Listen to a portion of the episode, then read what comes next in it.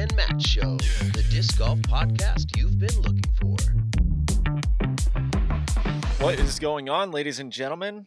Matt, week 21 of the Nick and Matt show, and right behind me, over my on screen, it's my right shoulder. The uh, Nick and Matt show logo has now appeared behind me. just like magic. Yeah. I'll So. I- I would just say, welcome to my studio basement, and I've got. Uh, my wife thinks I have too much. Maybe she she That's likes awesome. that I like it. Yeah. But I've got projectors mounted to the ceiling, cool home stereo theater setup, and then I create this live studio. So Nick, let's let's catch up a little bit. What happened this weekend? Uh, it's almost the next weekend. it is. But what happened last weekend? I- feel like you had a decent showing at a tournament up in this neck of the woods. I did. Tell I finally. I finally had a decent time at a tournament, and uh, felt like I actually played disc golf pretty well for once. I think I averaged 10, 16 actually, but uh, no, I, I played a B tier down in New York, um, FDR Fools Fest, which is usually obviously in April, but during COVID and everything, they rescheduled it, so we played just last weekend, and uh, I actually went into a playoff with Steve Brinster and one of the local legends, Jeff Cahill. Uh, Stevie got out on the first hole, but Cahill beat me on the second hole. So I took I tied for second against Steve, and uh, Cahill took down the win. But I had a good time. I clutched up some pretty big moments. Um, I'm more mad about I, I bogeyed one hole the second round, and it's a pretty easy par four. And what was funny is the first round. So it's a long par four course, but uh, the first round I didn't miss a single par four or par five. I birdied them all. So to bogey one, the second round was kind of like I was more mad about that than I was missing my 30 foot, you know, uphill putt in a playoff, which I've never had that big of kind So- of like jitters. So so let's be clear for everybody who's uh, listening in here. You tied the what year USDGC champion? 2013. 20 oh Yeah. man, time Se- flies. Seven years ago, yeah. I Holy so I remember I I was working at Marshall Street actually when Stevie won the USDGC, and we had the coverage going on, or we had scoring updates going on, whatever it was at the time. But um, I think back then it was the McFly So High videos. I've I've rewatched those a ton of times, just watching Steve win that because he's kind of like one of our local favorites up here. You know, he's a New York guy. A bunch of New Englanders know him. He usually came years ago. He would dominate all the B tiers that we had up here in New England. And so Stevie was one of my favorite players growing up, you know, starting playing the game, kind of like I developed that Brinster hop that he does, not to his extent, but uh you do have. I that, do. yeah. And uh, you know, my I'm trying to get rid of it, but you know, when I first saw him, I- think the first time I ever saw him throw maybe was at Buffumville, a local course to Mhm. us, and I saw him do that that like Yeah. hop step deal, and I was like, "That's how you throw far." Yeah. And it's so smooth, and he does well with it. Mhm. Um, so, anyways, congrats to you. I know I got a text from you. You were pretty disappointed, but I just wanted to put it out there, everybody. Nick is on his way to excellence. He averaged, I think it was like a thousand twenty. We'll just call Yeah, it that. It's right Uh, there. 10 16, I think. All like right, 10, I rounded you up 16.6, half yeah. a stroke. It's something like that. Anyway, Averaging. my best my best of the year for sure. So I can't I obviously I'm not gonna be mad about that. Hopefully that helps out my ratings boost, you know, next Tuesday, but who knows? So, since we're talking about tournament updates, Yeah, you had your first tournament this year. Yeah, that's crazy to say. Honestly, I do enjoy playing tournaments a lot, and this year has just put like a weird damper on everything. Um, and not so much because I'm trying to stay socially distanced. It's just kind of how it's played out. Anyways, I played the um MVP Open AM side. Mhm. It's Steve The Dodge runs it. Yeah, the MVP. And there's like a field of about 120 AMs, uh, actually in the AM1 division. Mhm. And I'll just kind of get to the cut to the chase. Uh, someone can call me out if I'm wrong. I think I was either 34th or I might have been like 38th. Now, Nick, uh, there's one sad story I'm going to tell you. You were there for the first portion, okay? Yeah. And you saw, oh, Matt's playing out par hole one Yeah. and we play the gold layout, okay? And I so I par out hole one, par out hole two, par out hole three, par out hole, hole four. Hole five comes over the water. People know the shot. Barsby Mhm. ace it. It's it's kind of iconic. And I decide that I'm gonna go over the water, and I hit a tree, go OB.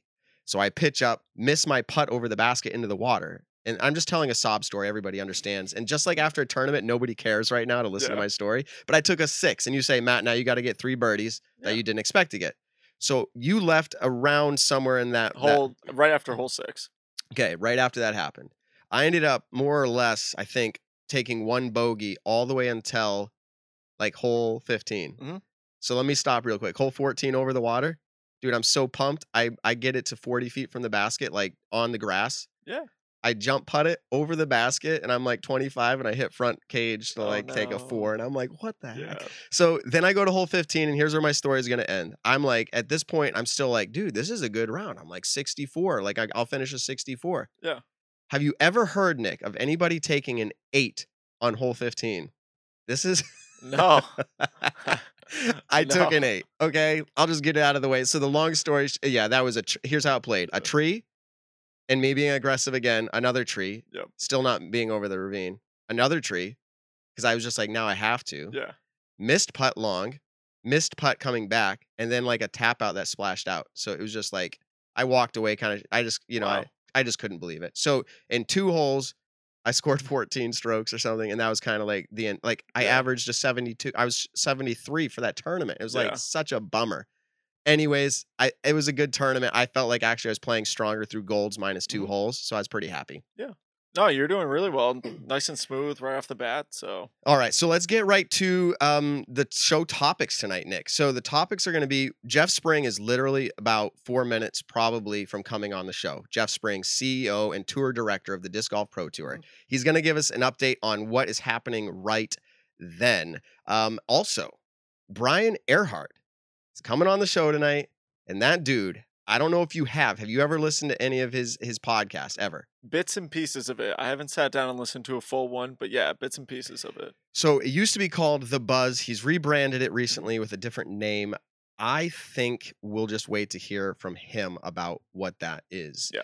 Um, and then we're gonna have some topics that kind of just linger a little bit about uh, USDGC media. Mhm. Have you caught any of that yet? Yeah, I've actually been listening to both days. I've been watching as much as I could. Um, so the rounds start at two thirty, which usually, you know, I'm working a little bit past that, so I'll get to watch a little bit um, throughout the round. But most of the time, I'm kind of listening to it and just playing the holes in my head on how they're doing. Yeah. So they are doing um, decent. How do I? We're gonna talk about it. Yeah, I've got a we'll lot. talk of- about it uh, It's a mixed that- yeah, bag. It's a mixed bag. So thoughts on hole 17 we'll talk about again because we've already seen some incredible I, i'll just call it swings on that Mhm. hole Mhm. um, and we'll talk maybe just a little bit not not too spoilerish but about hole little, seven hole yeah. 18 today for paige pierce i'll just throw that out there i don't know if you saw it but we'll no, talk about I it actually didn't even see it. all right I was I um, was tuning in. So the women's coverage, I forget what time it starts exactly, ten thirty ish, I think. But uh, that one I more so I actually had my headphones in today a little bit at work, so that one mostly I was listening to. Um, and Hannah, obviously one of my best friends, is doing the commentary for it, so supporting her by listening. And but yeah, it's been it's been fun. So, um, before we get totally into it here, uh, I'm going to be trying to set up these Skype calls live. If you're listening to this podcast later, you might hear some funky things. Uh, you might. You, you won't see anything funky, but you might hear some calls and whatnot coming in. We try to do this live.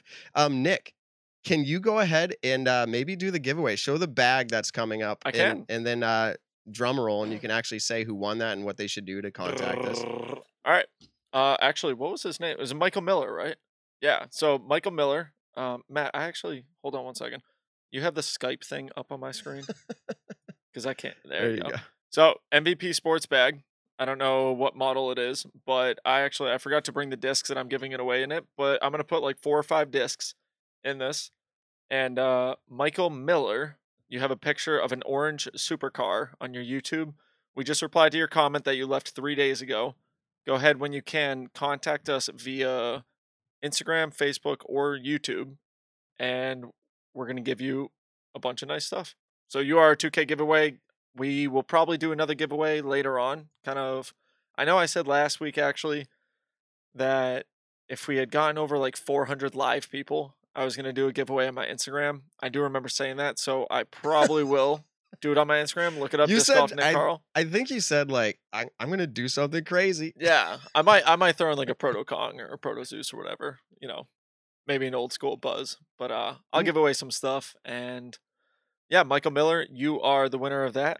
Nick, we need to start our 3K giveaway. We were a little behind on the 2K. Should we should we do it right at three K or should we? No, we're going three. It's Alright. not fair. We'll we go every we drug this one out. All right. Well, yeah, don't we say- actually. Don't say we're doing every thousand because Yeah. we don't know that yet, but we are doing 3K. Um, and we totally appreciate everybody who is a part of the success. If if you think it's successful, we feel it is. We originally thought maybe two people would tune in, and our stats are showing Yeah. otherwise, and that's thanks a million percent to you to guys. everyone. Yeah. So what I'm gonna try, live. what I'm going to try to do is get our guest in the show. Uh, we'll see how fast and smooth this goes. Um, but Nick, um, can you go ahead and do our iTunes podcast rating review? You should have that in the show notes so, as well. let's see if I can find it up really quick. Do-do-do-do-do. So Rocky, we we talked last week about the iTunes ratings. Please, you know, leave a comment, say what you like about the show, leave a review and everything like that. And we are giving away two twenty Marshall Street uh, dollar gift cards. Only one person so far has done it. So Rocky McGuire, I don't know if you're on yet, but Rocky McGuire, you are the winner of twenty dollars to Marshall Street. So someone else who leaves an iTunes review, you might be the only one, so you might get the other twenty dollar card.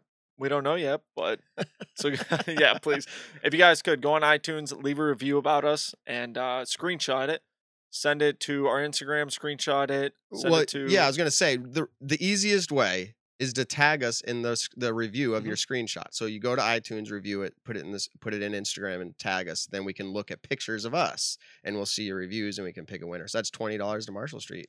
bingo. Awesome. Twenty dollars. That's pretty. Oh, at this point, you're getting a disc and maybe some accessories. I'm sure Marshall Street's got a bunch of nice stuff. But and they always they always have discounts going on every single month. They have different, you know, different deals, specials going on. So All right, so we're we're kind of delay. I know we're, We're kind of trying to delay here because I've been trying to call the most important man on the disc golf pro tour, Jeff Spring, and we're having uh we're not getting the cold shoulder. We just texted him, we're good. So we are going to um have him on here as soon as he either gets back to us or um as soon as the calls go through. And if you haven't heard Jeff Spring or, or I should say the disc golf pro tour what what I've agreed to talk to Jeff Spring about. We, we're going to limit the conversation. It's going to be Mhm. short. But if you haven't heard, and we're going to give him the opportunity to do this, is the E ESPN2 deal. Have you heard about the E ESPN2 deal, Nick? yeah. Actually, so it's funny. I heard about this um, a little while back. Now I was you know hanging out around some people, and uh, I had overheard that ESPN and CBS were kind of in a little bidding war to get coverage of the Pro Tour finale, and E ESPN2, I guess, won it, which is pretty incredible because that's, you know, CBS network obviously is a pretty big network, but to have it on E ESPN2, the Pro Tour finale, which this year is going to be one of the one of the biggest events of the year, and it's going to be definitely the biggest payout. I mean, right off the bat, they're doing a minimum fifteen thousand dollars to first place, and that's for MPO and FPO. So to actually fifteen thousand dollars, Matt, that's pretty insane. That's that's disc golf rich right there. 15,000. So I- I'm going to wait until Jeff comes on because I've heard a little rumor and it- could be more than that. It could be. So yeah. let's let's just see. we'll- Uh, yeah. I'm I'm literally texting Jeff right now. and He's texting me. He's like, I don't see your call. So oh no. um we'll see if he gives us a call here. We're, we'll get this figured out. If we have to just hold his you know facetime up to the camera we'll do it. But um so that will be one of the topics E espn2 we're waiting to hear from the man himself. And then um the other thing is so that was E espn2 Mhm. which is just the filming of the disc golf pro tour championship. So what do you know about the format nick of the disc golf pro tour championship So in years past, they've done like for the men, I think it was the top 32. 32 people are making it to round one, and then after that, 16 people go into round two, which would be the quarterfinals, then the semifinals. No, excuse me. I forgot how it is now. I'm trying to think of it. That's why we're trying to get Jeff Yeah. on. Well, is it 32 people go down to the Sweet 16, Elite Eight, top four, or the Final Four, and then whoever wins the final four wins it. But I'm curious because in years past they did it where four people played on a card, and the hot score of that card was the one who advanced. But supposedly this year, no matter what card you are on, if you're in the first round, the low score, obviously the low scores for how many people advance, wins it, you know, and advances to the next round. So on their Instagram, actually, I can pull it up really quick. So eh, that's something that Steve Dodge started. Yeah. Is he wanted it to have a totally different feel, to be more exciting in the sense of like one and done type deal and buys and the whole nine yards. I, I think it's really cool. Mhm. And uh, I'm excited to see what they do with it this time. So Yeah, so the the top 32 in points for the whole disc golf pro tour throughout the year make it to the tour championships. The 17th place through the 32nd place in the points play and in points play in round 1, the top score top 4 scores advance to the quarterfinals. Tiebreaker is the better seed. Then after that, you have the quarterfinals bracket, uh, 9 through 16 in points receive a bye to the quarterfi- quarterfinals. The top 4 scores advance to the semifinals. The tiebreaker is a better seed. Do we have Jeff? yeah, you can keep going. So okay, so all right, we we do actually have Jeff, and I'm gonna get him pulled up here. It's so awesome that he's taking the time to do this for us. Uh, here he is, Jeff. We've got you on camera now. You are live. Where are you calling us from? I uh, just got back to the house I'm staying in. I just ran outside because I'm I'm staying with a bunch of our media team and crew here at the USDGC. We're in between Hornets Nest and uh, and Rock Hill in, in Winthrop. So uh, apologize for the lighting, but uh, I, I thought it might be better than than being inside and it being noisy. So It is. um, it is better. Hey. I see you trying to get the lighting right. Throw your cap on backwards. You'll be mint. Yeah. there you go. It's perfect. So, all right, we do have a live audience right now, and All right. they're interested. Can you? What can you tell us about the um, Pro Tour Championships? I've I've heard rumors of very different amounts, but the amount that I've seen officially posted by the Disc Golf Pro Tour is fifteen thousand dollar payouts. Do you want to talk about the payouts a little bit and tell us what they're gonna have to do to win that? What does the championship look like this year? Yeah. So uh, thanks for having me on, first of all, and uh, sorry for the delay. But yeah, we're excited about the Disc Golf Pro Tour Championship. We're gonna have uh, yeah fifteen thousand dollars for first place, um, but that, I expect that to go up significantly before you know we get there. So um, we're yeah we're not quite done. That was just kind of the minimum that we wanted to put out at the time. Um, it's 32 players qualify based on you know the Pro Tour standings uh, on the men's side and 16 on the women's side and um, and then they play um, a few rounds to get to the finals. Um, and the finals is four men, four women um, in their respective divisions. Uh, first place right now is fifteen thousand. Second place seventy five hundred. Third place uh, I think is thirty eight hundred, and fourth place is twenty five hundred. Um, but uh, everybody who enters the tournament gets paid, and uh, you know we're uh, we're excited to do equitable payouts this this season, which has been in the works for a while. Um, we did that last year actually as well, and then all season we've been shifting 10% of added cash to the women's division actually. Um, anyway, so uh, that's kind of just part of our policy, and it just happens to be equitable here in the in the finals because of the field size, and uh, it will be on ESPN two. Uh, we're we're thinking like just before Thanksgiving, the air date will be announced soon, and um, couldn't be more excited. You know, it's the biggest uh, event of the year for us. Um, we think, you know, basically, you know, and as of next week, it will be by far the biggest single payouts for women or men ever. You know, we're we're adding over a hundred thousand dollars cash, and um, yeah, we couldn't be more excited. It's pretty insane. How how did the ESPN two deal come about? Like, where did the works in that come from? Yeah, happy to talk about that. Actually, I haven't talked to anybody about that, so you guys are getting the Yeah, scoop, really. love it. Um, uh, yeah, so the ESPN two deal. Um, so uh, I worked on this with um, my media manager Mahmoud Barani, and he used to work at ESPN for five years, so he's got some contacts there. We worked through the chain and got um, up to the, you know, kind of programs and acquisitions manager, um, and she's been working with us um, for a few months, and you know, we were talking to them before uh, actually the CBS sports show um, came into uh, reality. and uh, you know talks heated up after that. Um, I, from actually since last August, a year ago, when I when I was first uh, stepped into this role as, as CEO, and we you know purchased the the disc golf pro tour brand. Um, you know, my first thought was, hey, you know, let's put next year's tour championship on ESPN. And so this is like my first, you know, my first big goal that you know personally like i've got several big goals this is one of like maybe six to eight big goals this is the first one that i think that i've personally hit that i'm excited about um, that i set you know back last august and um, you know just long term you know vision for getting there and big shout out to mahmood and our entire team because honestly the work that the disc golf network and the disc golf pro tour have have done this year have created this opportunity. Um, big shout out to Jomez Pro, who did an amazing job on the CBS um, show, mm-hmm. which also I think you know definitely contributed to this opportunity as well. Um, and you know we've been working with uh, another disc golf uh, producer on some of our vignettes, some of our uh, featurettes, and our, our, like intros to the live coverage. And his name's Joe Canali, and he's going to be working with us on this as well with his studio um, that is routinely delivering and packaging shows for ESPN. So they've got a lot of great experience um, to to bring to the table.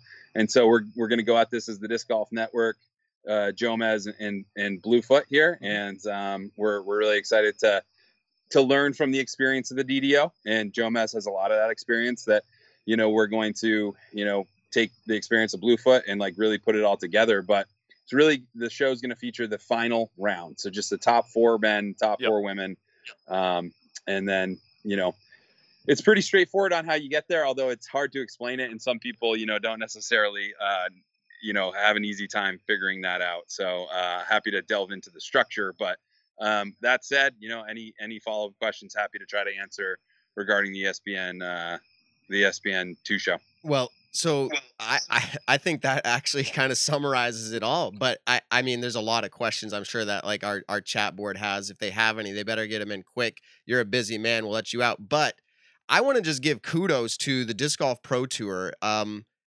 I without without naming names and shows and all that, I just want to say it's been very evident to me as of this year and of as recent as today, Disc Golf Pro Tour is doing things right. So I just want to say congrats during a COVID year. Obviously, it's like got branded now a COVID year, but like what you guys have done, and you're still continuing to. I, I'm going to say the word excel, at least in the right direction. I just wanted to say congrats to you guys. So.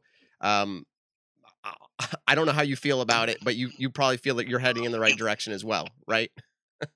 oh yeah, yeah, definitely. You know, we, we're hopeful that if this show goes well, we'll be um, discussing multiple shows. You know, we we definitely feel that ESPN is interested, and um, yeah, you know the same thing could be said for CBS Sports. Mm-hmm. Um, you know they were in the running to get this contract, and it's not a bad thing to have two to choose from. And uh, you know I expect to have you know more networks interested in the content in the future, especially if we're able to you know keep keep churning out good stuff. But you know the the main thing I prioritized this time was like talking to somebody who was a good partner and who was like interested in negotiating because as you guys know, the CBS Sports deal um, left a few things to be desired for disc golf fans, um, and namely like the wait, you know, with the post production, and you know we had to take down our live, and so you know I just basically went into the negotiation saying, yeah, we're not interested if if those are off the table, so um, you know you can you can take it or leave it, and uh, and I you know we feel very strongly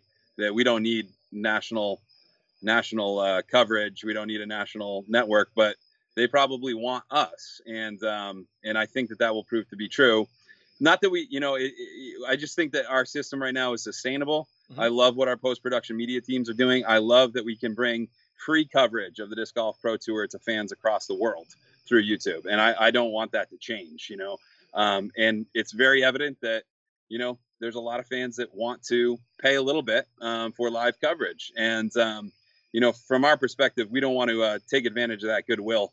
We want to put um, all that you know goodwill and and the support that the subscribers have shown like back into the show make it way better before we we think about raising it from 449 for pdga members or 899 uh, a month for you know other members and you know, sometimes we deliver three or four show, shows per month for that price. Yeah. You know, so you know, but we don't take that for granted. We want to we want to deliver more uh, because we know that people are grinding to you know chip in and support us. So we're we just want people to know we're grinding too, and uh, we're gonna deliver an even better season next year. But we're not going to change from you know delivering great live coverage, free post production, um, and then if if national media says, hey, we want disc golf, um, we'll be waiting there, you know, with a with open arms. But uh, we're not going to sacrifice the the great support that we've seen from disc golf fans and, and making new fans from providing free content Mhm. um, just for national media. You know, cable's kind of dying in some ways. So Yeah, exactly. So for everyone who's been complaining that post round production's going away, Jeff Spring literally just said that it is not right now.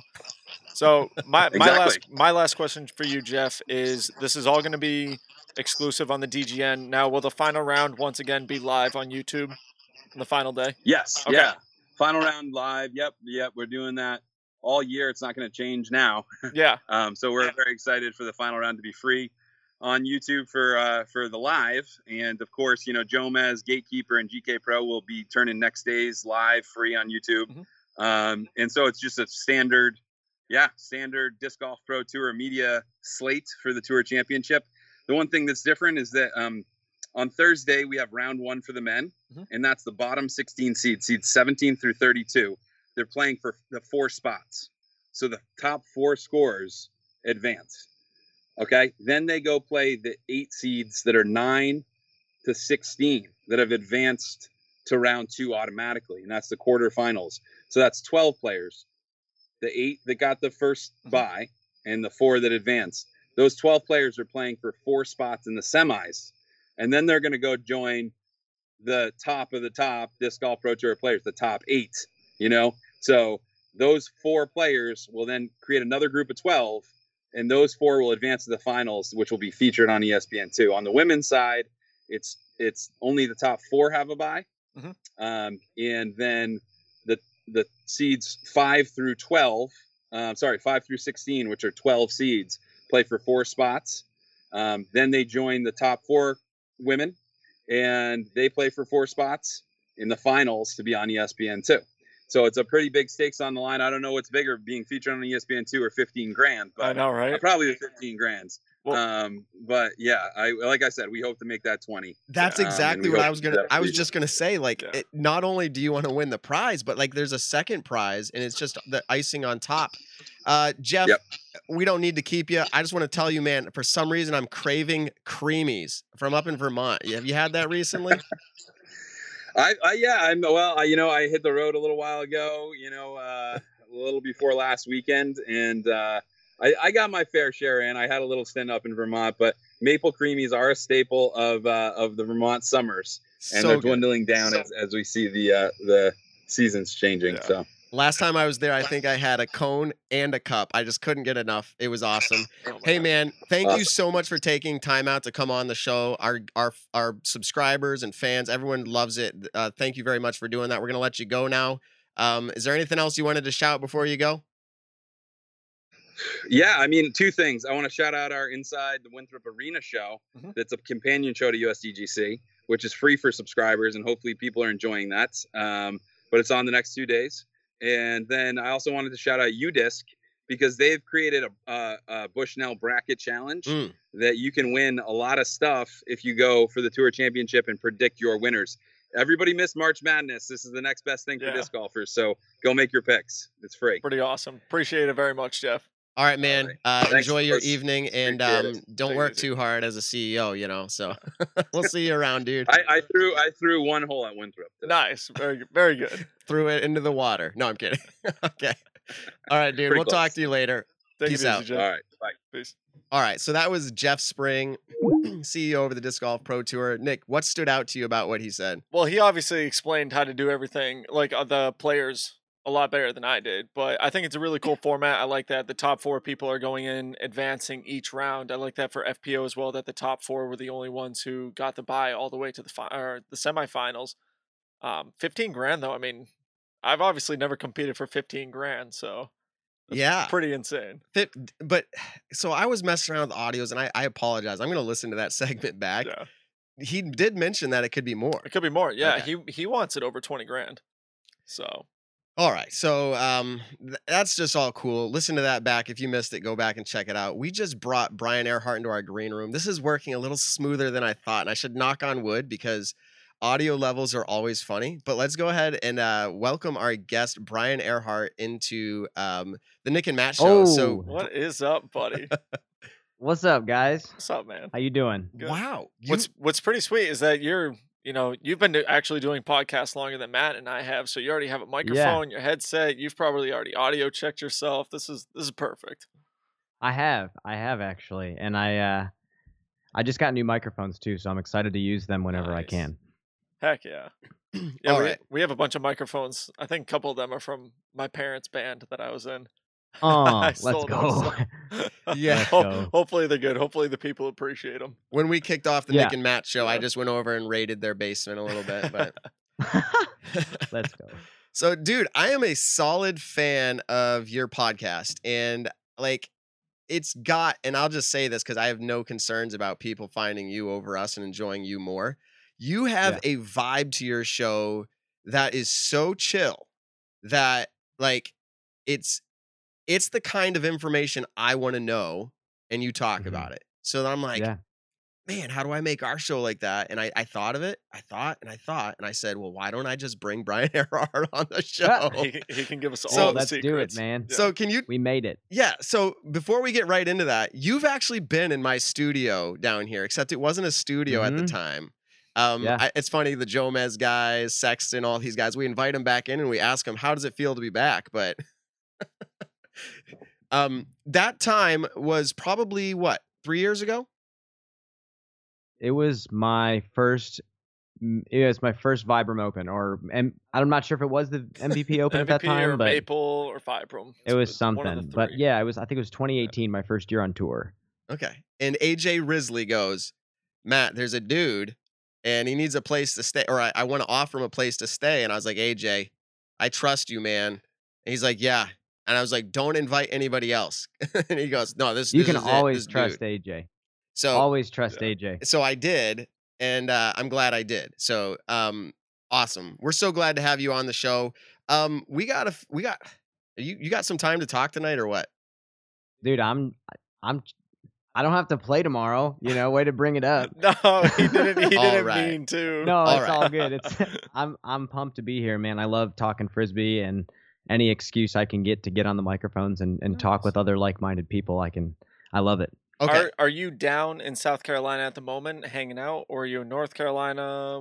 What are you up to? yeah i i have a good friend named brant who is a local player to the charlotte area and uh met him last year through a discraft underground team member referred me to him Um, I the Discraft RV went home early last year because Tim Barham and Chandler both ended their tour early. Mhm. Um, so they wanted to kind of get the RV back to Michigan and uh, not leave me alone in it again because I had already done that for like Yeah. two months. So they took it back. I was actually in my I was living out of my my uh, partner Lindsay's Subaru with her, and uh, we uh, we needed a place to stay, and they got me hooked up with this guy named Brant, and we became amazing friends. And we actually lived at his house during the quarantine too. So we're uh, we're, we're about hour north of the course. Nice, very nice. Have you gone down? I know I your brother is playing in the event, right, Thomas?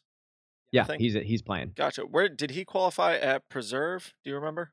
Yeah, Yeah, he had a great showing at Preserve. I think he was on coverage every round.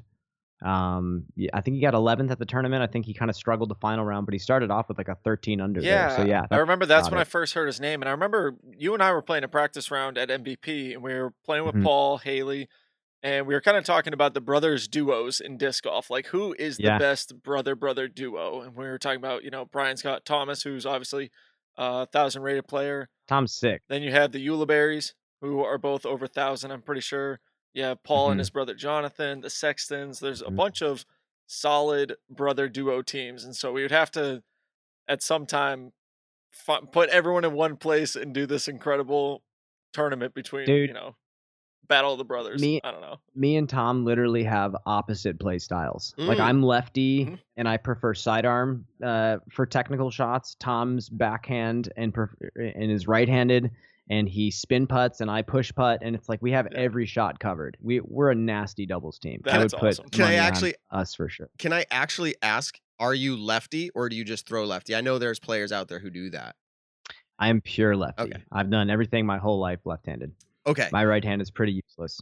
So so here's I, I just got to give some insight into the show. So Nick is our our local pro athlete, okay, and I am like stat nerd. Like I, I love talking details of life and development Mhm. and how to become better and like Yeah. and I and so that's like the dynamic we have here. And I say Nick submit some questions, and so Nick Nick comes up with some questions and they're like the athlete side of it. He's like I want to know like his Yeah. favorite disc, like how Well, his yeah, sponsorships help him and all that. So like we're gonna we're gonna start out with some of those like easier questions, Yeah. and then I hope you're ready Sure. to get deep. Okay, so Dude, that's Because he yeah. Matt Matt and I were talking about questions we were going to ask you today, and I'm at a job site, and I was like, "Yeah, I'll text you them when I can." So I'm kind of going over my head, and I'm like trying to think. I was like, I'm pretty sure Brian's one of the first, if not the first, fellow Discraft sponsor player. Like Brian's obviously Brian's on the elite team. He's got his name on his own, which is absolutely incredible. Kudos to you for that. Yeah, it's pretty sick. I'm I'm on the underground team, so like Brian's up here and I'm chilling down here. But uh, we both do throw mainly all discraft, and so then I'm Mm-hmm. thinking, okay, I kind of know Brian's bag a little bit. We've actually been fortunate enough to play a couple rounds together this year, yeah. you know. But basic one, what's your favorite mold? Favorite mold? Mhm. and why is um, it and why is it the comet? No, No, No, see, dude, I he's a lo- okay. So I, bomb XL thrower. yes, I see. That's the thing. Like, I have gotten to a point in my bag where I, I'm in love with like, I'm very invested in like ten different discs in my bag right now. It's a great place to be when you're a disc golfer, where you just know every disc inside and out. But I think if I had to like close my eyes and just pick a mold, I would pr- I would have to say the Buzz. I mean, I like the Zone a lot. It's my favorite disk, Mhm. but the Buzz is just like I would not design a mid range any better. Yeah. Like I like especially the newer ones. There was a run a little while ago where they had a little bit of high speed turn, but I love the idea of a Buzz that's just stubborn and neutral and you can just slam it flat and it holds flat. You can hit it hard hyzer, it holds the hyzer like that to me is what a disc should be for a, a pro player. And you know, and new players sometimes find a buzz to be a little bit too overstable, but I think it's such a good learning tool for everybody. So I think that's just my favorite mold. Yeah, I, I love that answer too because a couple years ago I was doing a uh, podcast with the foundation guys and we were having, you know, what's the best disc out there? People were voting on it, and I think it actually came down between a zone and a buzz. Yeah. And their their argument was, you know, the zone is such a great disc. It's so so great at approaching. You can backhand, forehand it. But I was like, but I could play a one round, or excuse me, a one disc round with a buzz way better than I could a zone because the buzz I can Oh, throw yeah. it left, I can throw it to the right, I can throw it straight. You can put it on Mhm. any any angle, and Paul has said this multiple times. The buzz, whatever angle you throw it on, it does that, and it's that's unbelievable if- how how it maintains spin. It's so good. it. Never really like. There obviously there's bad runs of everything, but the best buzzes start Ooh, out slightly I- overstable, and yeah. you know they never really get flippy. Like I don't have a single buzz that Mm. I really like that is flippy. I have a couple that I don't care for that when I bought them, they started out understable, and so they've obviously Yeah. gotten really flippy. But a good run Mm. of buzzes, just it's so true to its flight. It's insane. I'm about to drop a knowledge bomb and give any new players listening some buzz advice.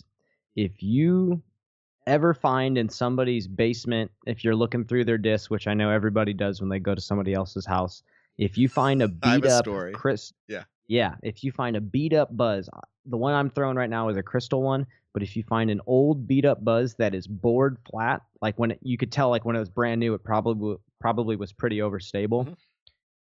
that disc is the best mid range I've ever thrown. It's it's unbelievable. You can make it overstable because it's so flat and the shape of the buzz is shaped, you know, in such a way where if you throw just a little bit nose up, it'll hold the stability like it was new. But then the moment you throw it flat or slightly nose down, you can get it to flip like the flippiest disc. So like it's a little touchy, but a flat beat to crap crystal buzz is like my newfound favorite disc in my bag right now. That's awesome. I'll have to see if I have Yeah. any old crystal buzzes, and you can have them. Yeah, man, Oh, I, I, okay. so Yes, the sir. one because I'm a big ESP. ESP buzzes are my favorite disc that I've ever thrown. I think my first ever disc actually was, uh, not my first ever, but like when I actually started getting serious with it was the old EMAC buzzes, and I think there were Z Buzz Oh. SSs. If I'm not mistaken. Yes, mistaken. that's exactly what they were. But so I started with a Z Buzz SS. I remember I had a blue one with like a white stamp on it. I was obsessed with it. But then I started getting Amazing. the ESP buzzes and that old ESP pink magenta buzzes. I had like five of them at one time, and the the buzzes all time my favorite disc that I've ever thrown. It's incredible. I try to Oh, get man. Matt to throw them more because he's such a For comment some guy, reason, yeah. and he just will not throw the buzz. I'm like, dude, So- but you can throw this harder, and it does the same thing. So But if you're a Woods player, the Comet is just a paintbrush. I'm a It's- Woods player. Yeah. exactly. and so for me it's just like I get and it. my and my game is developing too it's still i've been playing 13 years Yeah. and i know if we get really technical everybody's game's developing but like for me like i'm just in 13 years in i'm just learning to throw harder and uh, Mhm. maintain like accuracy it's just, anyways we Yeah. don't need to get down that road I, I feel like No, that's that's a good. good intro into like just a little bit about like a little bit about your game not too much in about it but like let's let's go back now and Mhm. let's talk about uh, your podcast. It, it's used to be called Yeah. The Buzz, which is relevant to what we were just talking about. Yeah, yeah. And you just rebranded it. Do you want to tell us what the new name is and kind of what your focus is and maybe why that happened? Yeah, yeah, absolutely. I'm I'm actually pretty excited about it. So, um quarantine, COVID, like kind of the whole weirdness of this year um kind of made me think about my priorities and what I really want to be a part of my disc golf career. Um, you know, made me think, uh, you know, with especially the quarantine, you have so much time to just like think about yourself and like what you want out of your life. And for me, I was like, do I really only want to spend all my time like training to be the best frisbee golfer like and i realized that i i would love that but i also really think the podcast is like an amazing outlet to be this like counterbalance to competing every weekend. So i wanted to start taking the podcast more seriously this year um and my partner again lindsay that travels with me is a podcast junkie so she started editing for me um, and she's complete audiophile like really really has an ear for EQ and like bass and you know whatever things you know audio engineers do. So she started editing my podcast. So then I started getting more motivated to do it more consistently and actually like storyboard and and get more prepared and take more notes when I had interviews and just seek people out a bit more. So I realized like man, if I could actually make this like a uh, if I can monetize this in some way and actually make it a part of my career, the sky is the limit Mhm. because it's you know it's what's coming out of my brain. So it's it's it's always going to be unique because it's me and my ideas. So I knew that if I had to monetize it, I had to change the name from the Buzz because you know there's always going to be that gray area of copyright infringement. And if I took the you know the third Z off the Buzz, it would just be a bland, terrible podcast name. so like the moment you take the disc golf pun out of it, like Yep. It's it's kind of a worthless name. And I think I did it initially, and I named it like that because I was thinking maybe me and Yuli were gonna carry this and do it every week, and eventually have Discraft to kind of sponsor the podcast. Mhm. But he hurt himself and then went home. So I was like, okay, well, what do I do with this podcast now? um, so yeah, I called it the Flight Diary, and it was honestly the first name that popped into my head. I hadn't even thought of the word diary for I, I don't know how long, but it popped up because it, the imagery that kind of like presented itself when we were thinking was, you know, I would love to have eventually this archive. At least this is where the podcast is evolving. I'd love to have this archive of old stories and and theories and uh, you know thoughts of all these players in this golden era of disc golf. We're watching it blow up into this like bigger and bigger game, but I want to hear stories of people sleeping in tents in people's front yards, and I want I want that era of disc golf like like the Barsby era. You know, the players that played in the 90s and the 2000s. Um, you know, uh, Yuli, you know, Nico, and people who have transcended these generations. Like I want stories from those people, so then those stories don't get lost and I kind of got inspired to go in this direction. But actually, going back to the diary, I'll explain the name. So I want it to be this big collection of old stories, and diary is like this thing that, in my mind, seems like something that gets dusted off and opened up, and then you laugh at all these silly stories that kind of present themselves because it was from an older time. Um, so you know, I had this crazy idea, like if we do the podcast for three years straight and we get a, you know, Juliana Korver eventually, Ken Climo, you know, Ron Russell, all these old timers with tons of stories, we could make a physical book too, and it would be the coolest. We could get it illustrated and like actually create a physical like diary that would be just an inc- I think it would be an amazing piece of disc golf history. Um, and I think it would be great to do justice to the people that paved the way for the ESPN deals and all this kind of stuff. So I'm I'm kind of fi- still figuring it out as I go. Um, you know, eventually, right now I'm only doing like my friends. I'm interviewing people that I'm close with. Mhm. You know, there's you- you've probably noted there's no FPO players in there yet, and I'm not like close friends with too many FPO players. Like I'm acquaintances with all of them, but I still am, am not comfortable. I'm, I'll eventually get there to people that I don't know. I'm starting to get my feet wet in that Mhm. as an interviewer, but um, eventually, yeah, I'd love to just collect collect stories from every player essentially.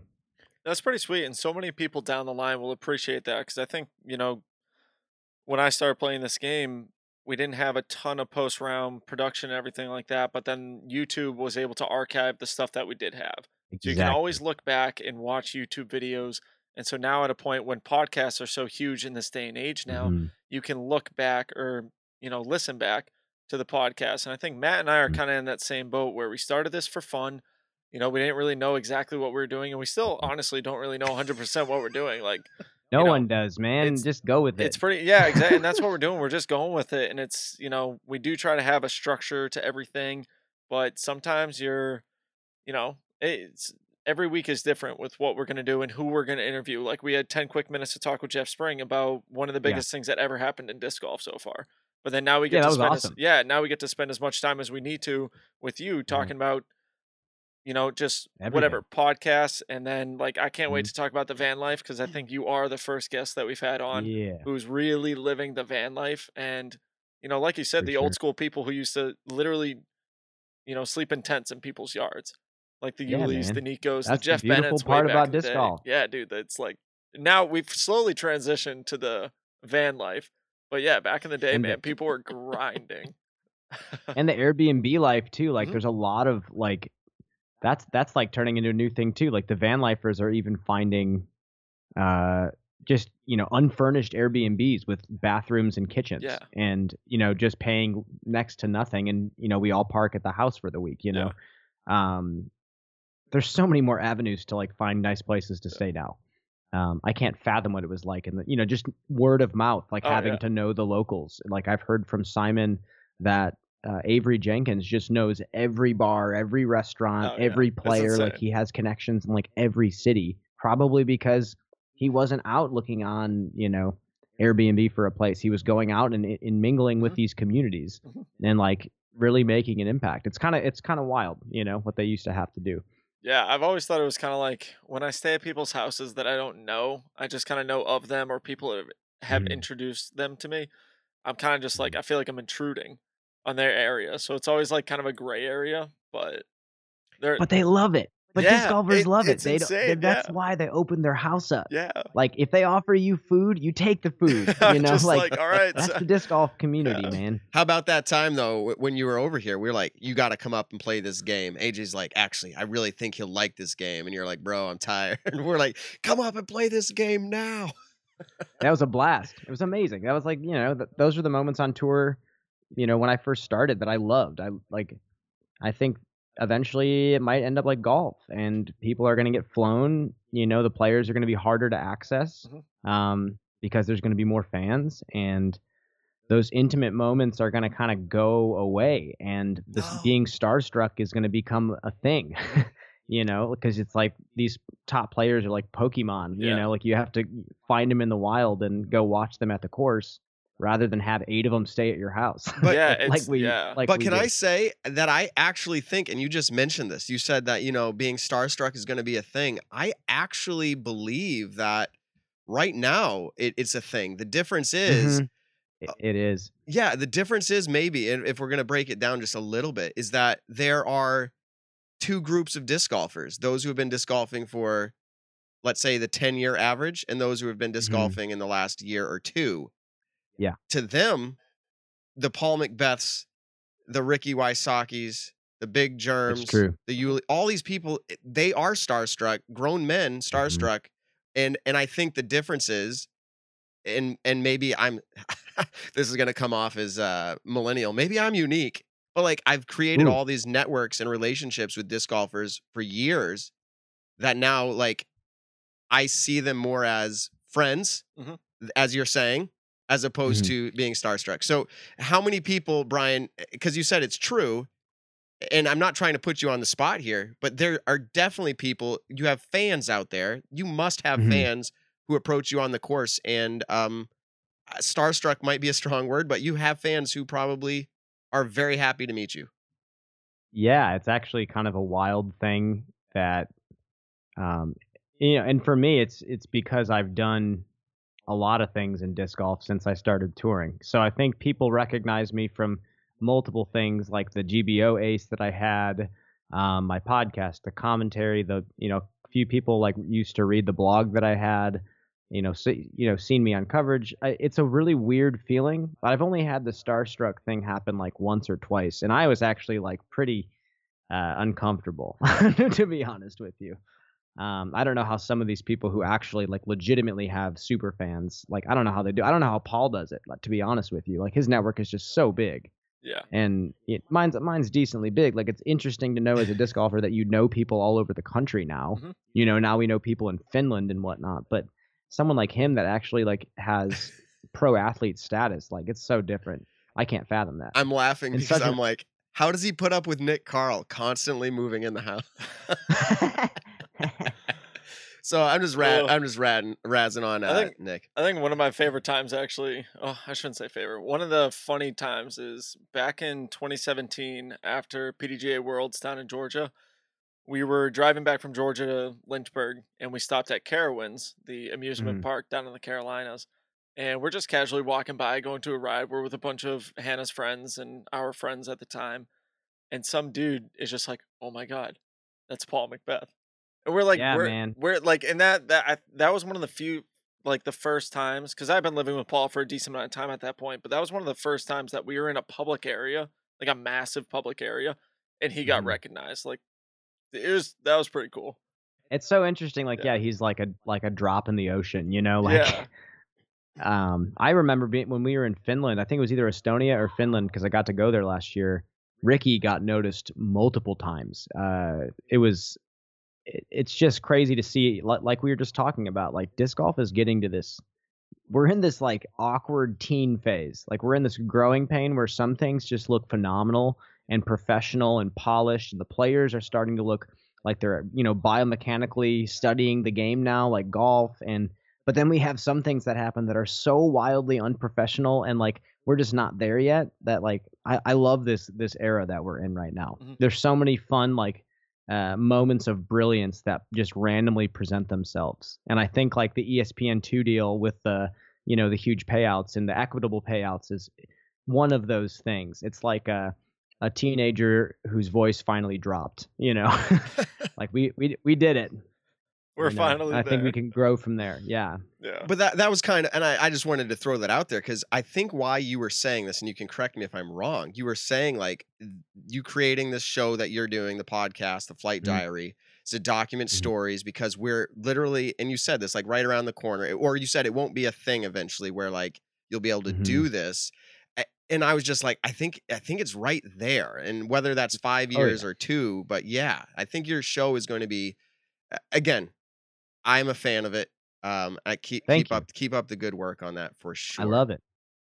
So, um, transitioning a little bit here, I, I try to, and I know it's funny because you're a fellow podcaster. Like you, you get a Yeah. guest on, you try to do some research and notes, and try to figure out good angles to take things. Mhm. Um, maybe one day I'll be a guest on someone's show and I can answer questions. Yeah, but for now, for now, I'm the question asker. Um, so All right. recently publicly and i say publicly Mhm. through social media i don't want to make it sound like you made a big announcement you talked about walking off jonesboro hole 18 and how Mm, emotional yeah. that was for you. you you were talking about and i don't mean to jump right into the tear factory but like it No, was do it, dude. it was That's a fine. yeah it was a um it's a big deal and it's a situation Yeah. i have never found myself in can you kind of go Mm-hmm. through what that was like and what what was surrounding that that made it feel like that to you because um Yeah. I'm not a pro disc golfer. And so I don't have those experiences and I would like to know more so I can maybe relate in some Yeah. other way. Yeah. So, um, so this year, like th- this whole year, everybody's like, "Oh yeah, this year doesn't count." You know, even even though all the tournaments that we play count, everyone's like, "Ah, 2020 doesn't count." And you know, it's trying to like make each other feel better and like, "Oh, it's okay to like not play as many tournaments." And it's true. Discraft told us like, you know, because of COVID and all these weird like regulations that have been happening, like, you know, Discraft was like, "You guys don't have to play you know whatever number of events like we'll we'll lower that number or just completely drop it like take care of yourselves this year um whatever um but for me i just like i think i just have too much pride to to buy into that and i didn't go home and take a long break like some people did like once the quarantine came back i was you know i wanted to hit the road hardcore like i just love traveling and playing disc golf and um but you know to go all year and oh, man, the focus just was not there all year. Um, you know, I was trying to balance all these new things that were starting to solidify. Like I put, I was starting to push the podcast a bit more. Um, I was starting to get like like more regular commentary gigs. Um, you know, it was the first year that I've been traveling with Lindsay full time. Um, you know, first time finally finishing the new van at the end of quarantine. Um, so it's just been go go go go go since like the end of last season, and I just never put it together this year. And it was just like one heartbreak after the next. And, you know, my putt, like midway through the season, some mental tweak happened and I was just missing these unbelievably short putts and I and I it was like reverting back to 5 years ago like you know stuff that I'd not done in years and it was starting to feel like I was going backwards even though so many parts of my life were coming together in amazing ways like I I I finally switched my diet up and I could finally commit to a diet change. And I've lost like 10 pounds. My inflammation has gone away. Like my shoulder feels better than it's ever felt. I've been stretching every day. You know, I turned 29 and it was like the first time I've ever like felt physical age, you know, be mm-hmm. a factor. So I've done, I feel like I've done amazing jobs at like, you know, keeping that under control. And I, I feel great. But then to go out each weekend and just not do it just not get the job done. Um, even though it's like you go to the field and you're like, wow, I'm better than I've ever been. I feel like amazing right now, mm-hmm. you know, and I have no pain. And uh, Jonesboro, man, I I skipped the the main state championships to to go straight to um, Music City, which was you know right after I just missed my uh, Maple Hill invite for USDGC by like two strokes. So I go early. I practice Music City all week for pretty much a week and a half straight. I practiced the Cedar Hill course because that's the next qualifier. You know, there's two left at that point, and I played. You know, I played great golf. I played. I shot like two 10-30 rated rounds, and then the the second round, you know, I had a couple really weird things happen to me in the woods, and I shot, you know, an okay round, and I missed the invite by two again. I beat 137 players, and still did not get the invite. I got 10th place at this A tier beat a bunch of players, and still couldn't get the invite by like two strokes. So then I go to Jonesboro, and then it's just like first time in my life. I usually have, you know, I got my invite one year at GBO, I got my one invite at Delaware. Um, I've never had to wait this late in the season to get the invite. So it's just all this pressure and emotion mounting, you know, and then again, like mixed with my new responsibility as a paid commentator. Like I, I have to wake up early in the morning and do that. Mm-hmm. Um, and and there's just a lot of things I had to focus on this year. So I think just in general, um, I was I was not on edge, but um, it was just high octane all the time. Um, because I want to push all three of these new things uh, equally now just missing it at Jonesboro just sucked so bad. There's no way around it, man. Like you know, I played bad. There's no excuses whatsoever. Um, but I definitely had to rational rationalize it as like this was my you know also my awkward growing like teen year. Um, I'm you know starting to have some amazing things cement themselves in my life. Um, I finally found like the balance of like you know the paid professional speaking gig and then the creative outlet speaking gig and then now my physical like competitive side can also make me money. And it feels my life feels more balanced than it's ever felt. So that's why it was just so frustrating to just not not get it. And then i actually tried to qualify. I went on hole one usdgc at winthrop on monday and i waited for two and a half hours because they did that quiet registration. Yep and all the all these locals signed up that were like 900 800 rated like and i Yeah. had to you know johnny mccrae was on the wait list. Pat brown didn't even show up because he was on the wait list. Mhm. um you know they didn't tier the registration so i was like ah, whatever i'll go wait and see if they'll you know someone will give me a spot.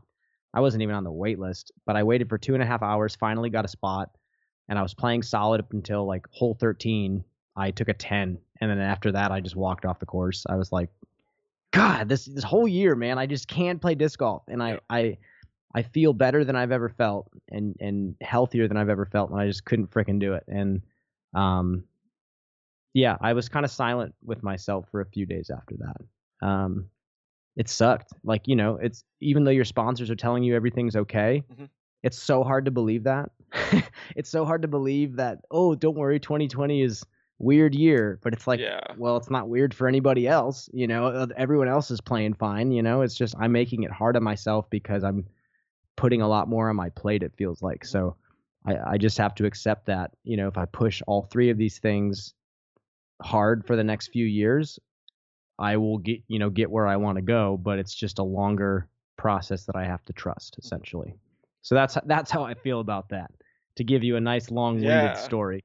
It's it's crazy because Monday I was watching the UDisc live scoring, and obviously there was a couple people playing the Monday qualifiers that I'm just rooting for, and obviously you as another Discraft member and you know a friend at this point, I'm rooting for you, rooting for you, rooting for you, and then I saw you know you had walked off at that point, and I was like, man, Oh, I was thinking I was like maybe he tweaked something, maybe something in his back, Nope. but to kind of hear it now, um, the people can now understand it why it happened, but yeah, I would Yeah. I would definitely say the same thing. 2020 people have said they're like, "Oh man, it's a bad year. Like, don't worry about it." And I'm just like, dude, this year has been beyond frustrating when it comes to competitive it's- disc golf yeah. for someone Yeah. who, like me, is you know sub thousand rated. One of my biggest goals is to Mhm. get to thousand rated. And after coming Yeah. off of last year, when you know my first year playing all pro events, I had an incredible year locally, especially. Um, I cashed at a pro tour event, and I was just like, man, I'm on a high right now. yeah. And then Yeah, coming into this year, my first big event was Waco. And then shot an okay first round, like, yeah, poor first round, but then shot a 10 26 rated second round. And I was like, dude, all right. Mhm. Like, I found my groove again. My putt feels great. Yeah. I'm like two strokes out of cash. And then boom, COVID hits and they cancel the last round of the tournament. So then it's like, okay, go home. I get laid off for a little bit. It's too cold to really play disc golf still up here in Massachusetts. You know, it's 30, maybe 40 degrees in March. And then as the Mhm. weather starts getting nice again, boom, I'm back to work. And my Yeah, work, yeah. my work this year has actually been obviously really good. Um, I enjoy it. I love my job. I really do. But uh, when I see people, and this is a bad mentality part of my point, but when I see Mhm. people who are laid off, being able to get in two, three rounds at Maple Hill, yeah, yeah. and they're just working their butt off for the season for when it does restart and i'm like man i i just put in a 55 hour work week in construction like it's dark at you know five o'clock here right now i'm beat and it was kind of like it was such a bad mentality on my point but i tried sticking to is, like do a little bit of yoga you know try to go to the gym and so when disc golf does come back i can be ready for it and so then i remember you know like my second event of the year was d-glow and then I go up Mhm. there and I was like, oh, let me just drive the day before so I get one practice round in, a rushed practice round, and then go try to play an event after driving for 12 hours. I was like, yeah. no. Oh my god. If I got to do these events, I need to be doing them way smarter. I need to actually feel healthy going into them. yes. And it's yes, funny, like the end of the year, I'm finally healthy. slowly starting to feel a groove again. But I know, like, I only have like two tournaments left. So. yeah. No, I know, man. I I I feel that, and I think, and and that's why, and I have to always remember that. I'm fortunate to be able to even play every weekend mm-hmm. because there's a lot of people who can't afford to do that right now with what happened. And it's it, that's why it's a weird year. It's not about me. It's about all of us. And and you know, some people didn't even get a chance. There's players in Michigan who who when this all happened, they locked down super hard. But eh, Yeah. you know, whatever. Good for them for for trying to handle it. But it's you know, it's like that's the the disadvantage for the disc golfers. Like Mhm. props to Reed Friscura for coming out and swinging at, at some of these events. Like I'm I'm pumped that he's been shooting good. Mhm. Um, you know, he because they were locked down in Michigan for a long time, so they didn't get to come play all these events. Yeah. Um, they were on like a like a you couldn't even go outside of your house. yeah, it was like it was like martial longer. law at that point in Michigan. Yeah, was insane. exactly. But you know, I, I that's what it is, and that's why it's like I've had so many people be like, dude, just give yourself some grace. Like calm, like it's okay, man. Like and at this point, like my my current mindset is that I, am spending my off season season in Nashville, Tennessee. Um, I have a a place that we're parking the van at, and uh, I'm going to be teaching lessons out there. Um, and I'm just gonna, you know, take this year to, as I'm sure you're gonna probably do at some point, Nick, like kind of reset and, and detach from this year. Um, but it's gonna be nice to have some time to kind of step away from constantly traveling and figuring out what the regulations are and where we can stay, where we can't stay. Um, and that's one of the parts of van life that's also funny is that the Planet Fitnesses are like half closed, yeah. you know. So yeah. showering has been been a funny a funny luxury that we've been hunting down kind of like the internet episode of south park where everybody's like m- moving to california because it's the only place that has internet yeah yeah yeah. yeah. I um, see I see Tristan Tanner's Instagram post and he'll say like, "Oh, Planet Fitness. Oh, the shower's open yeah. at this one." It's so funny yeah. that like that's the stuff that makes me laugh. Shouting out to the van lifers. He's yeah. like, "Yep, here we go, guys. We found one." yeah. All right. Everyone so... everyone meet at this spot. So I've been sitting here mm-hmm. trying to take it all in, and one of the takeaways I feel like, it, it, from what I heard you talking about, um, kind of your year, if you will, and what led up to Jonesboro and the trying to get into the USDGC, I feel like eh, the the resounding anthem that I was hearing there, and and talk about this, USDGC, it's an invite only event. Is that something that you are tracking through the whole year like hey i'm trying to get that invite and you can't really speak to other players i guess desires and and hopes but mm-hmm. maybe you catch some of that drift but like what is it about this event i know it's a major but like is this is this more special we've had guests on this show who said they would rather they would rather win and this is ah. nate sexton this was Big Jerm mm-hmm. Uh, they would ra- almost well, Big Jerm talked two different things, but like Nate Sexton said he would rather win another US championship over uh-huh. Worlds. Uh-huh. So like what does this mean to you? Cuz it seems like mm. that was a big deal specifically. Not just your play was poor not to get in, but like you're trying so hard to get to that event. Dude, it it just it adds this narrative to the season. It adds this like storyline uh that we love in sports. This like coveted tournament that's like secretive and like you can only get in at certain places all over the country. I think it's really cool to see locals play that, you know, play that one local tournament that's a qualifier and get in. And it's such a it's such a cool story to watch unfold, you know, somebody's dream coming true and going to this place that has and again like a lot of players say Winthrop is is overrated as a course. And I, you know, it's not like I think it's a bad course, but I I think it's not necessarily uh, judged as a as like the hardest course, but it's it's such a storied course, and I think it's just so rich in history. Of course, you want to play that tournament, and I think you know part of being on tour that's so fun is is chasing down that invite. You know, and some players, you know, I think take it for granted. I think a lot of players like are are very very good. They're pro athletes. They only play disc golf. They don't do anything else. You know, it's just a given that they're going to uh, get the invite, and they probably don't view it as romantically as I do. But I think when I that's what sports are to me, you know, that, and that's that's why I do the things that I do because I want to add to that narrative. And I think I think USDGC is that, and that's why. That's why I think it's such a cool event. Yeah, and so I love you talk about they don't think about it as romantically as me, but I feel yeah. like there are a lot of people out there like that um, yeah. And so it's not crazy. I just wanted you to kind of elaborate on what that was for you, and you did it very. I think you did a very good job there. Yeah. it, so it kind of came up. I think you kind of mentioned this actually uh, when you were talking earlier through some of all this. Um, but you you said something about like your maybe your health, wellness, all that stuff. But then mm. you started to say like you're kind of feeling like a professional again. Um, can you kind of explain yeah. what that means to you? Because to me, I've never I've never experienced that uh-huh. feeling because I've never been yeah. a professional. So like uh, what is that to mm-hmm. you? What was that to you? Yeah, I said that after uh, Music City Open, and and even though again, like I I felt like I played my heart out that week, and I just I couldn't get the invite again. Like I beat 137 out of 147 players, and still couldn't get the invite. But that week, I felt like I focused more on playing that week. I felt uh, like I was in the groove um, more than other weeks on tour. I wasn't scrambling as much. I again I skipped Maine the week prior, so I didn't have to drive 20 hours. Um, I was doing field work. You know, I was putting every day. I played like six or seven practice rounds at this course.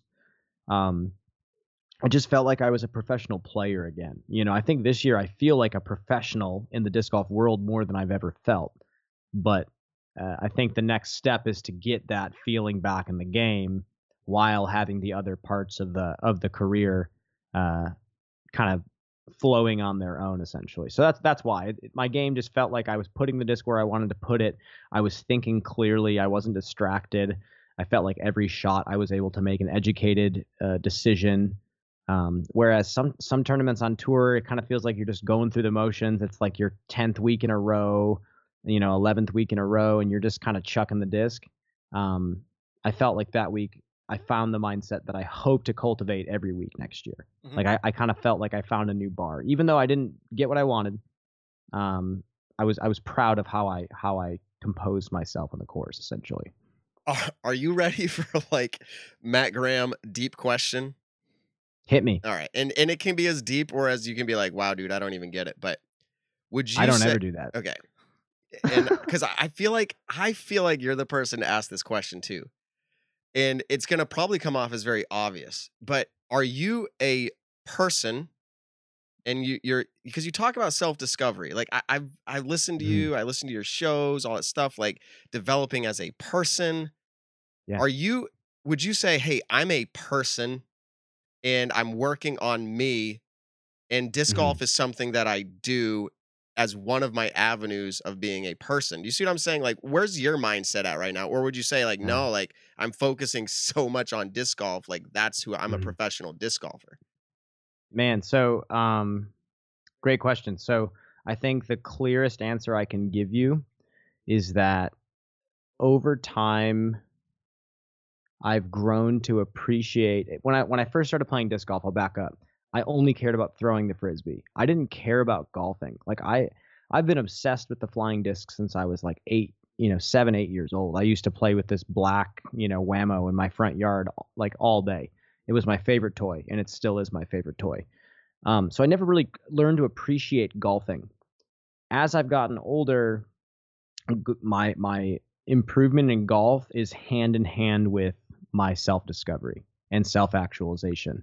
Um, there are some players, Paul Ulibarri has told me this, that he hates pressure so much that he can actually dissociate from himself when he's in the zone. Like he doesn't feel like he's in his body when he's actually on fire.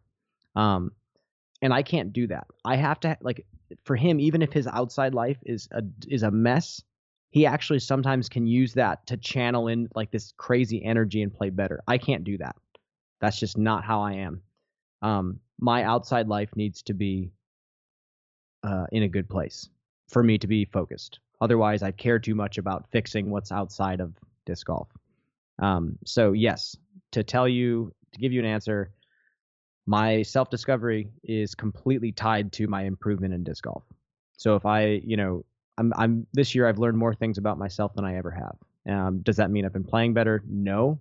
However, uh, I think I'm in a place to get to the next level. There's a couple things that are beginning to come to fruition, like concepts that I, I now know about myself, but I still have to practice Mhm. and get better with. But yes, it's completely tied. Wow. Dang. So, Nick, you've been following Brian for a while. Do you remember when, and again, everything's online nowadays. I think this was a few years ago, Nick. Do you remember, wa- or maybe it's just me, watching Brian kind of do this like public self discovery almost like, hey guys, I've had really rough. I've had this, I've that. I'm trying to figure out what I'm doing. He started hmm. posting videos playing the guitar a lot, singing, and all that. I, that was a few years ago. Yeah, my blog, I think 2018. Yeah, something like that. Gotcha. I do remember the guitar playing. I don't remember that it had to do with anything else besides just, you know, putting up a video of him jamming.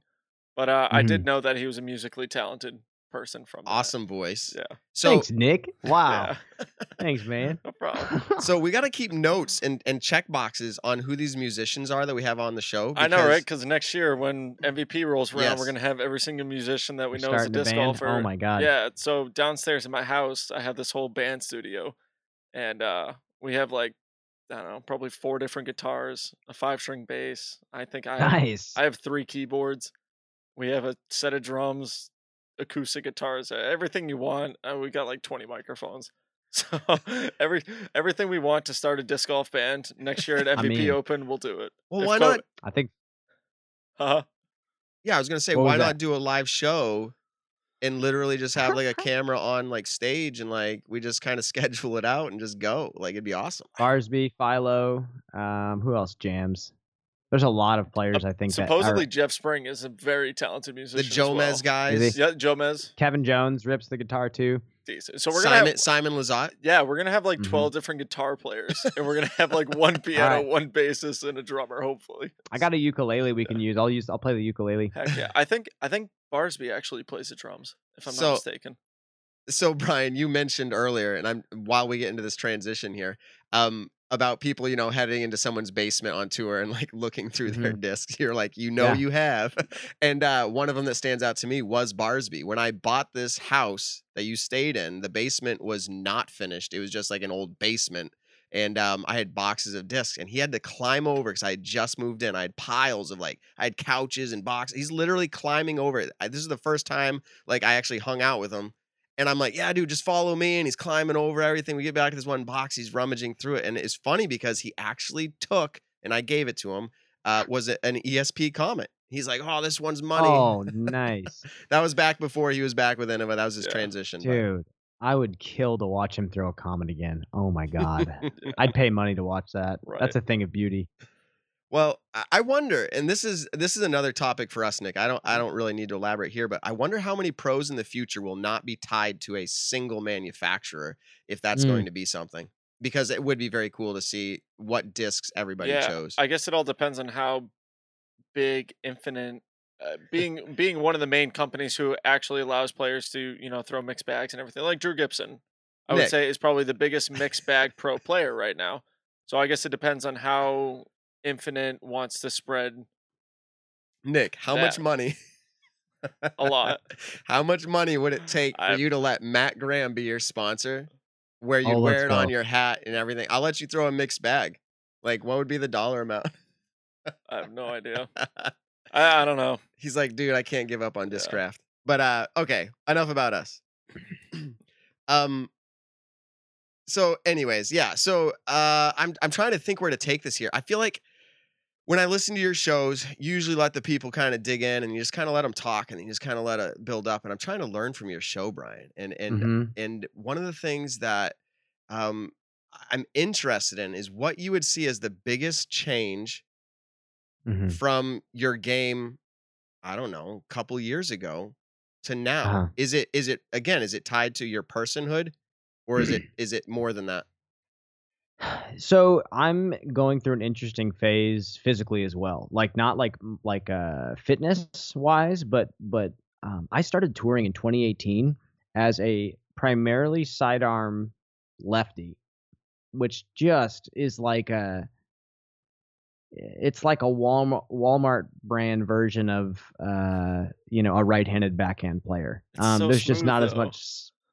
You have to be. I mean, Yeah. it, to to generate the the close to the amount of spin that a righty backhand can throw, you have to work so hard to get that disc to fly that way. But um, I just 2018 showed me quickly that I was very good in certain places. My backhand's always been decent. I can throw far, or I could throw far, but I just I knew that a backhand had a higher skill ceiling, and I knew at some point I was, you know, with all my shoulder injuries that I had in 2018, I'm I'm not going to build a career off of a forehand.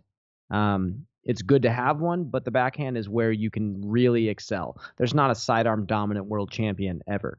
There's been mixed, but their default is always backhand. Mhm. Um, so I I've been throwing more backhands this season than I've ever thrown. Like not even like choosing to throw backhand, but like walking up to a hole and your first instinct is, "Oh, I'm going to throw this like touchy backhand." Um, which I never used to have. So I'm just kind of evolving as a player. It's almost like I'm evolving laterally right now. My rating has stayed the same for like a year and a half. Um, the exact same, but I feel more competent with the disc. Um, it's just a matter of kind of growing into that and and maturing in that. Like I think I'm throwing the shots that I I want to throw now moving forward.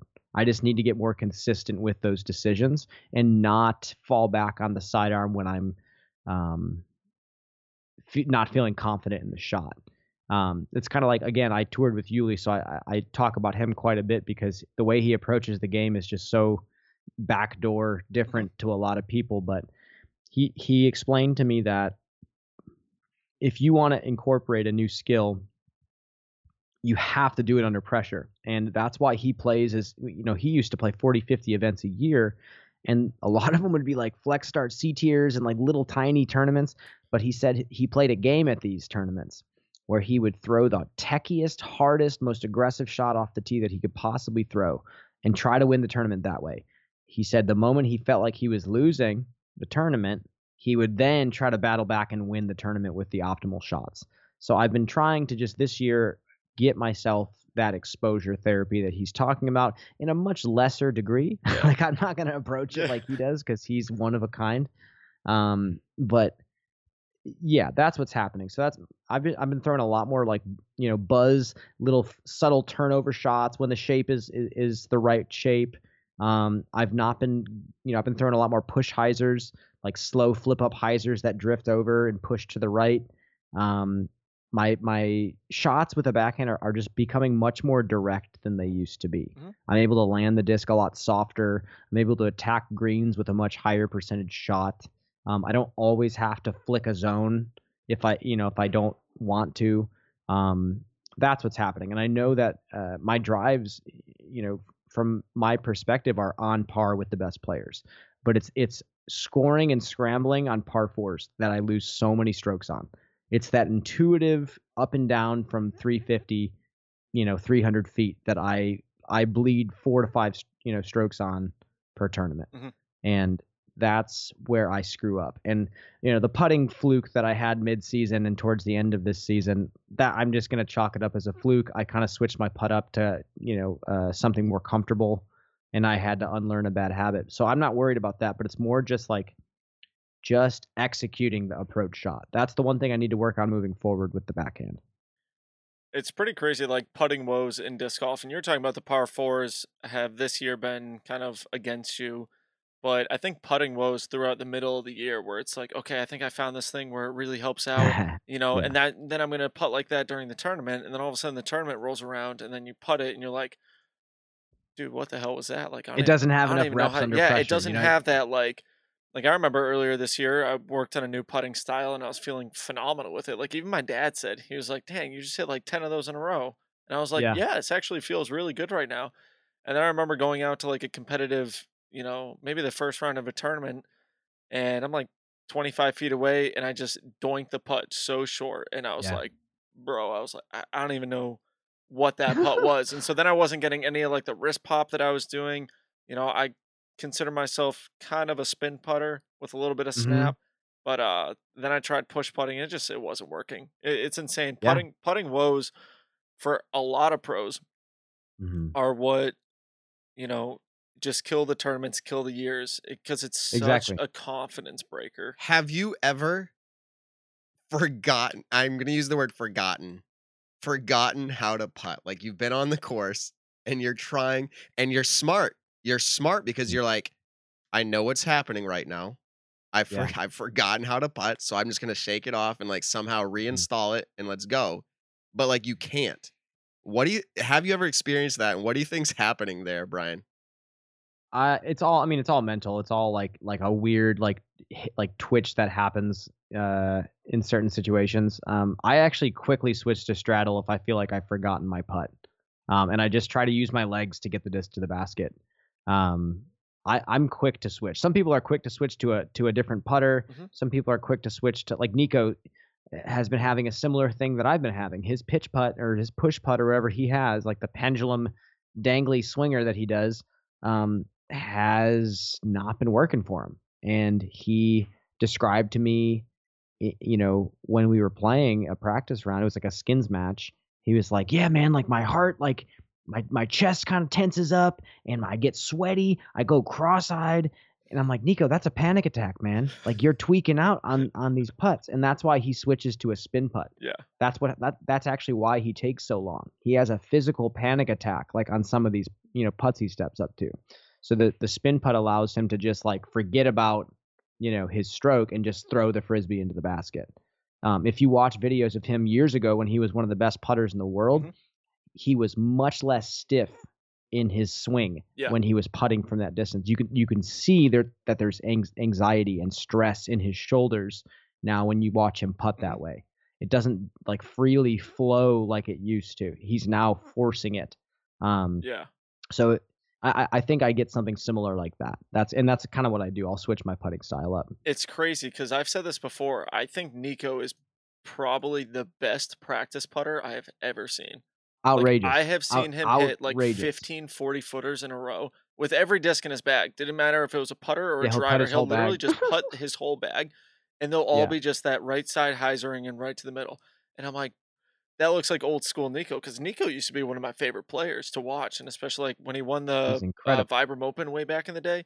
I the putts 09? that he hit that year was absolutely insane. And so then when you watch him do that in practice, you're like, damn, Nikko's back. And then in the tournament, like you said, he just tenses up, and then it's like, man, if he would just relax on it. But obviously, there's so many Mhm. different mental woes when it comes to that. I don't Stuff know what happens, he's dealing man. with. Yeah, it- Anxiety's oh, so yeah. weird.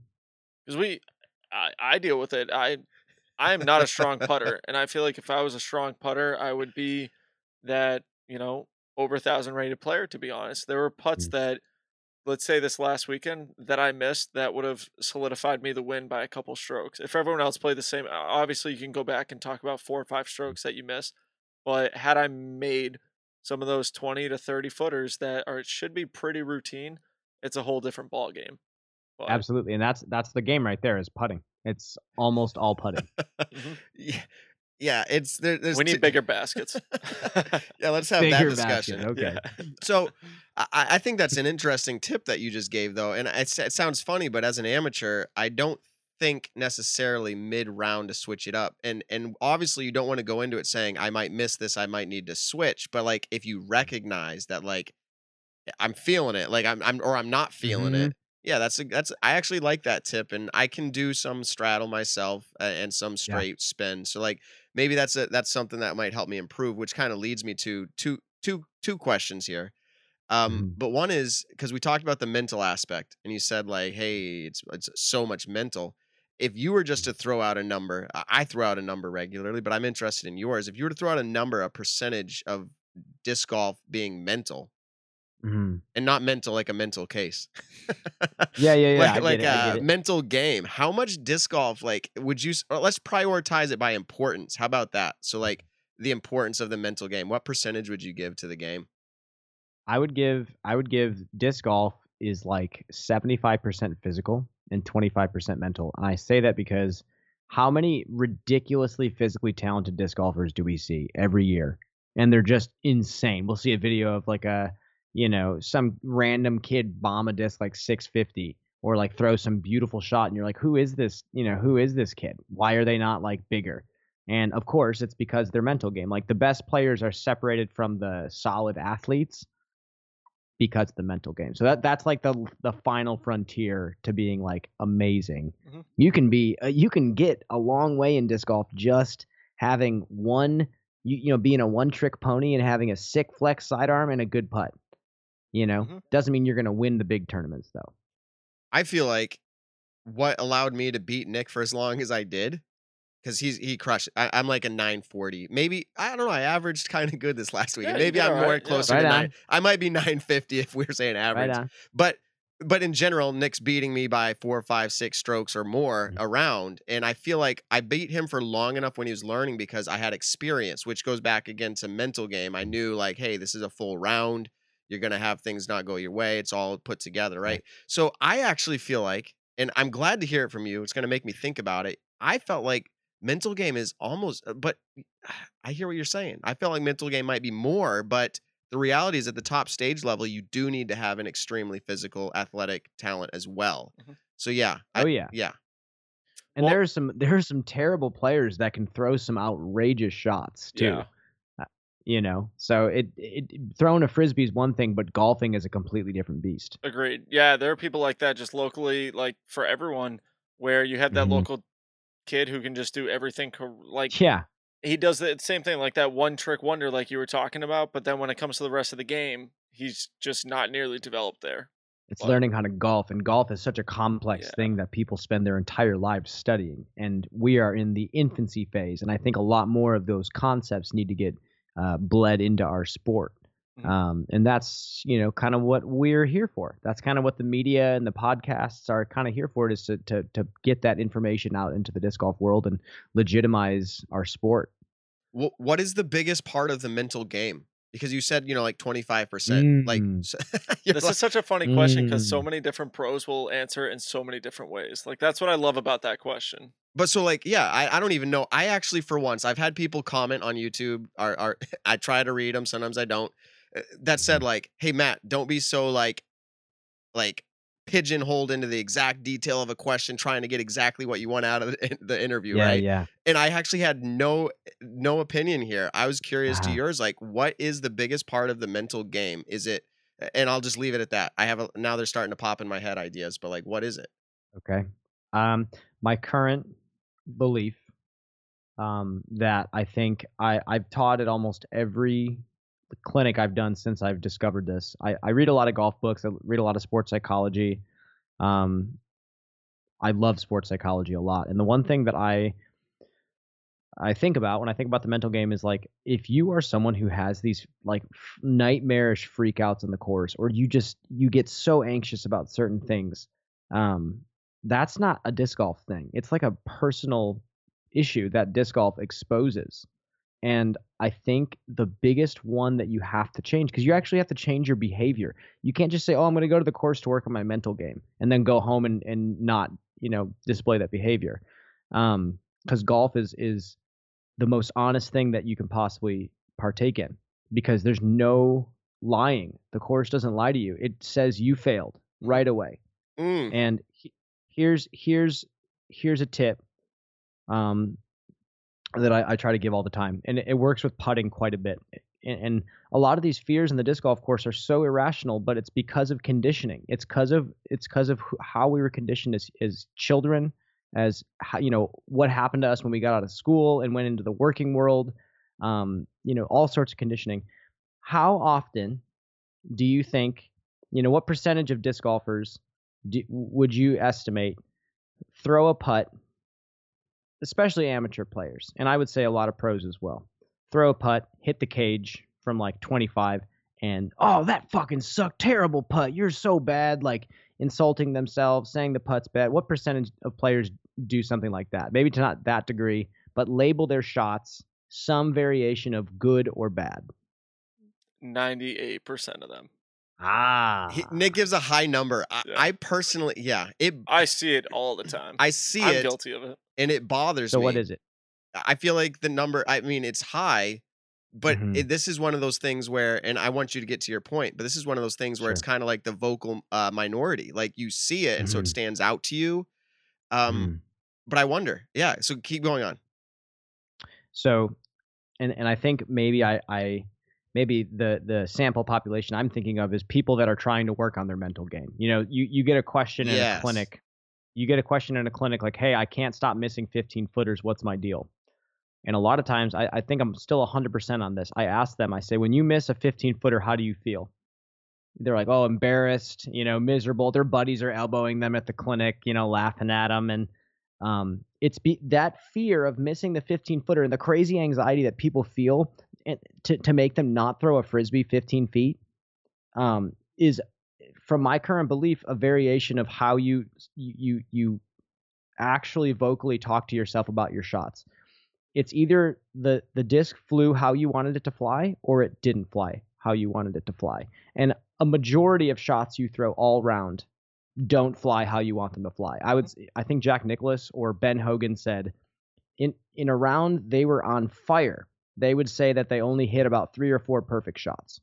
That's what one of the best golfers of all time said that. Mhm. So the problem with a lot of disc golfers is they labeled a shot that didn't go how they wanted it to go bad right from the get go. Some variation of bad. Mhm. And what that does is it brings up all this conditioning from childhood. You were a bad kid. You got an F. You're a bad student.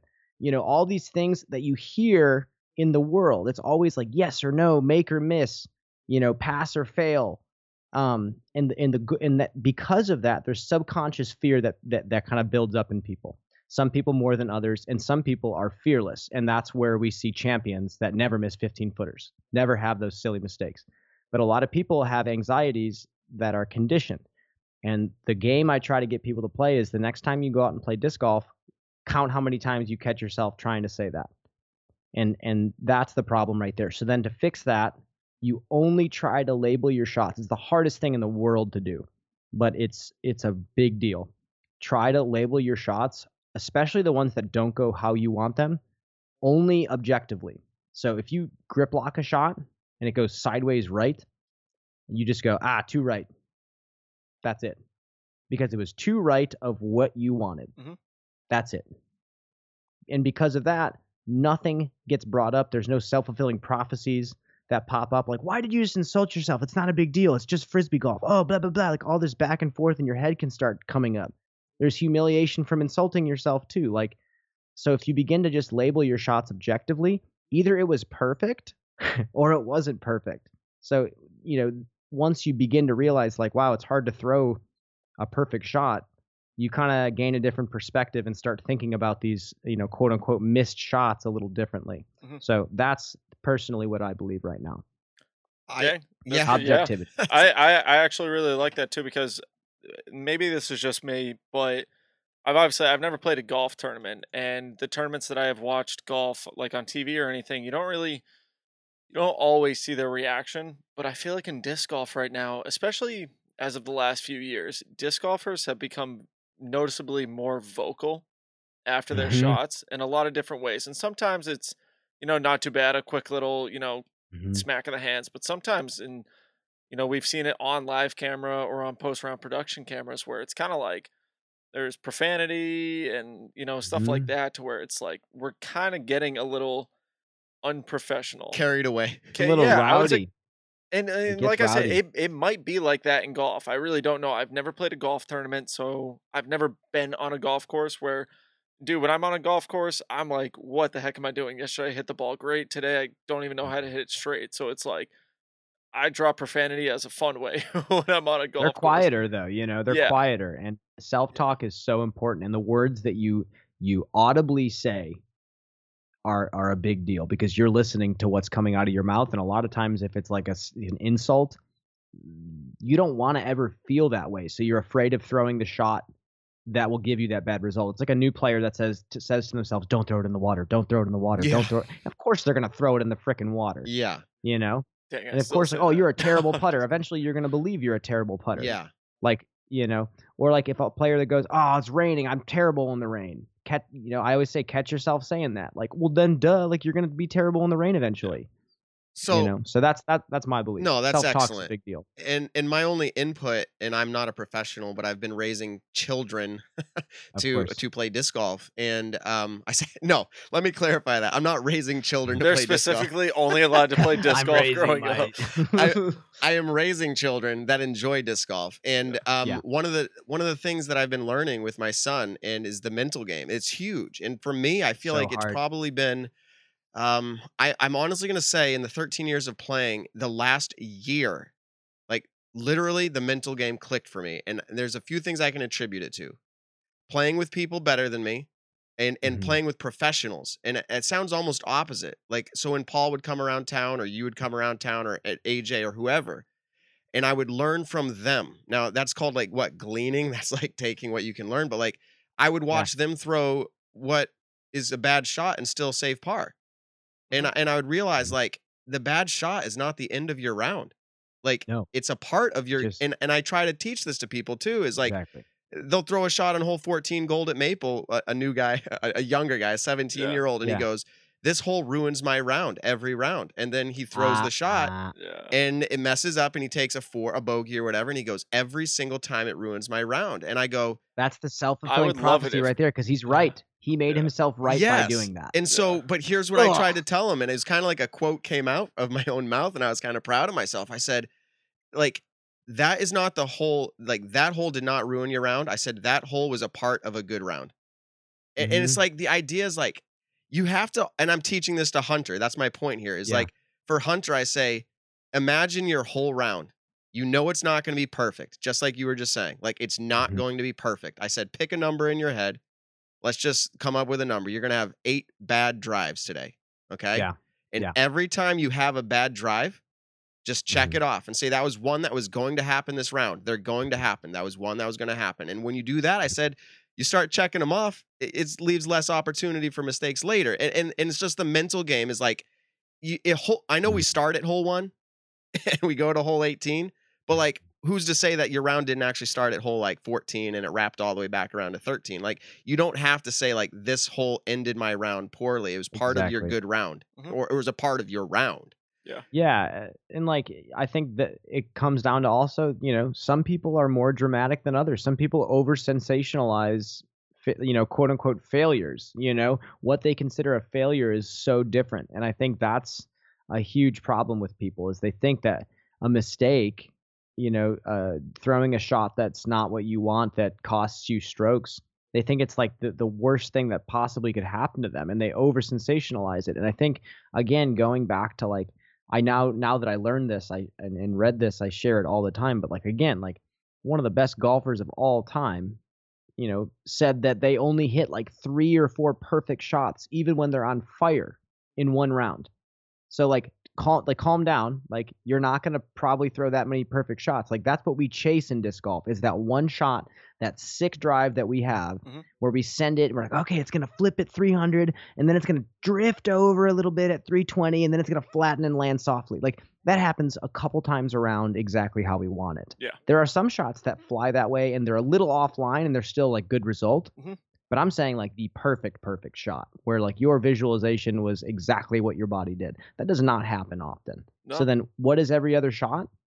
They should be all counted as the same. And it's just how it is.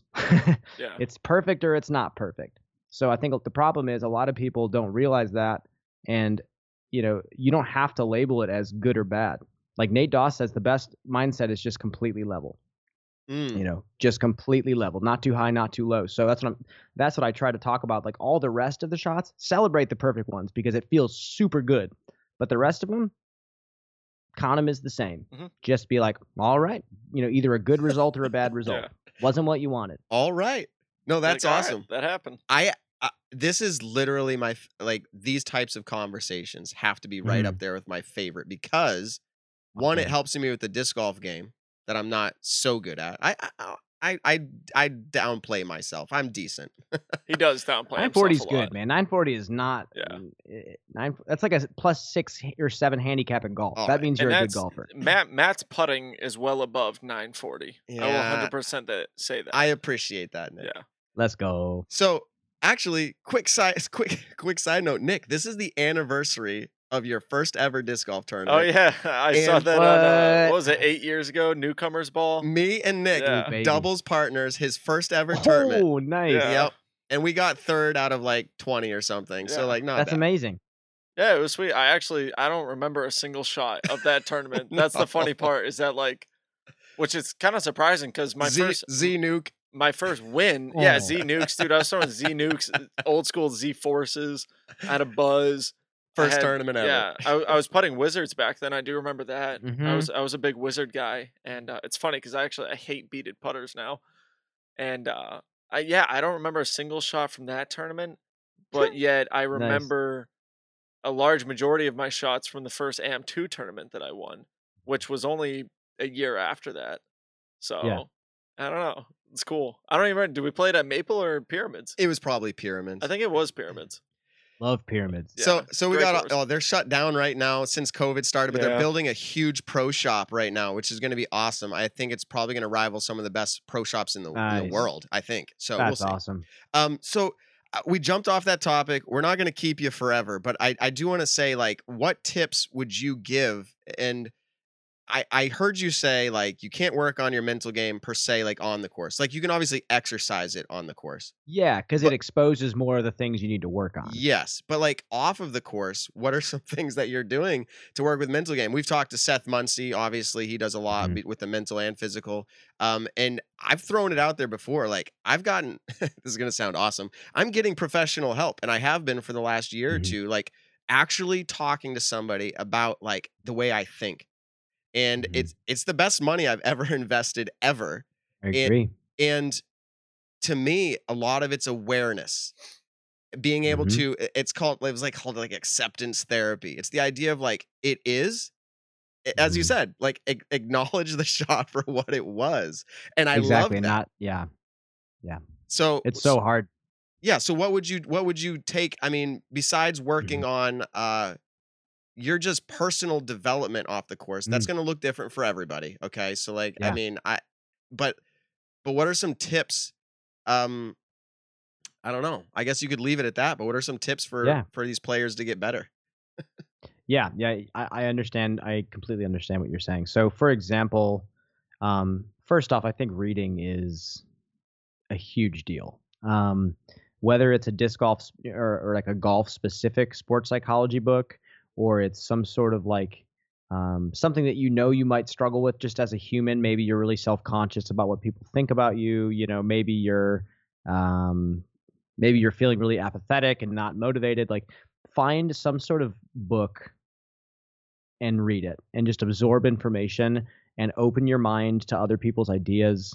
Um, I think, you know, a couple times I, I've read a lot of books and I really love reading and I love listening to other. I, I love listening to these intelligent people who have taken the time to spill all these amazing thoughts onto paper. Um, I think that as long as you can keep doing it, you'll find a book eventually that just speaks to you and hits you really hard. Um, and it's you know I think there are books that just fundamentally change you, especially if you go into reading a book with the intent of being influenced and changed.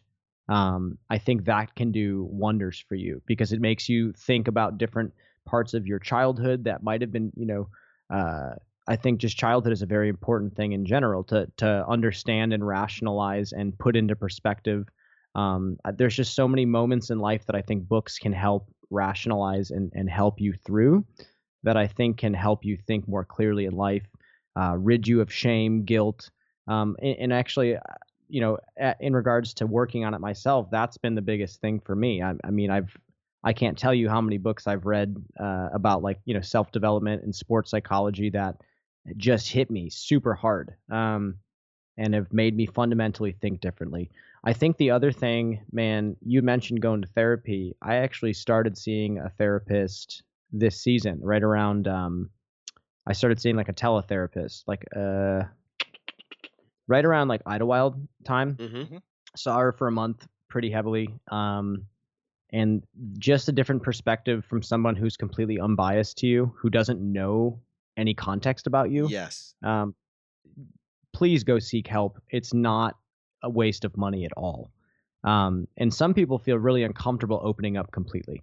Um you know because it's it's really hard and some people come from a really rough background and there are things that they've done that uh or, you know things that have been done to them that just uh, kind of stew within you and you kind of repress it and forget about it. But I think they cause a lot of the fear and anxiety that can pop up on the disc golf course. Um, and and it's again, I talk about conditioning.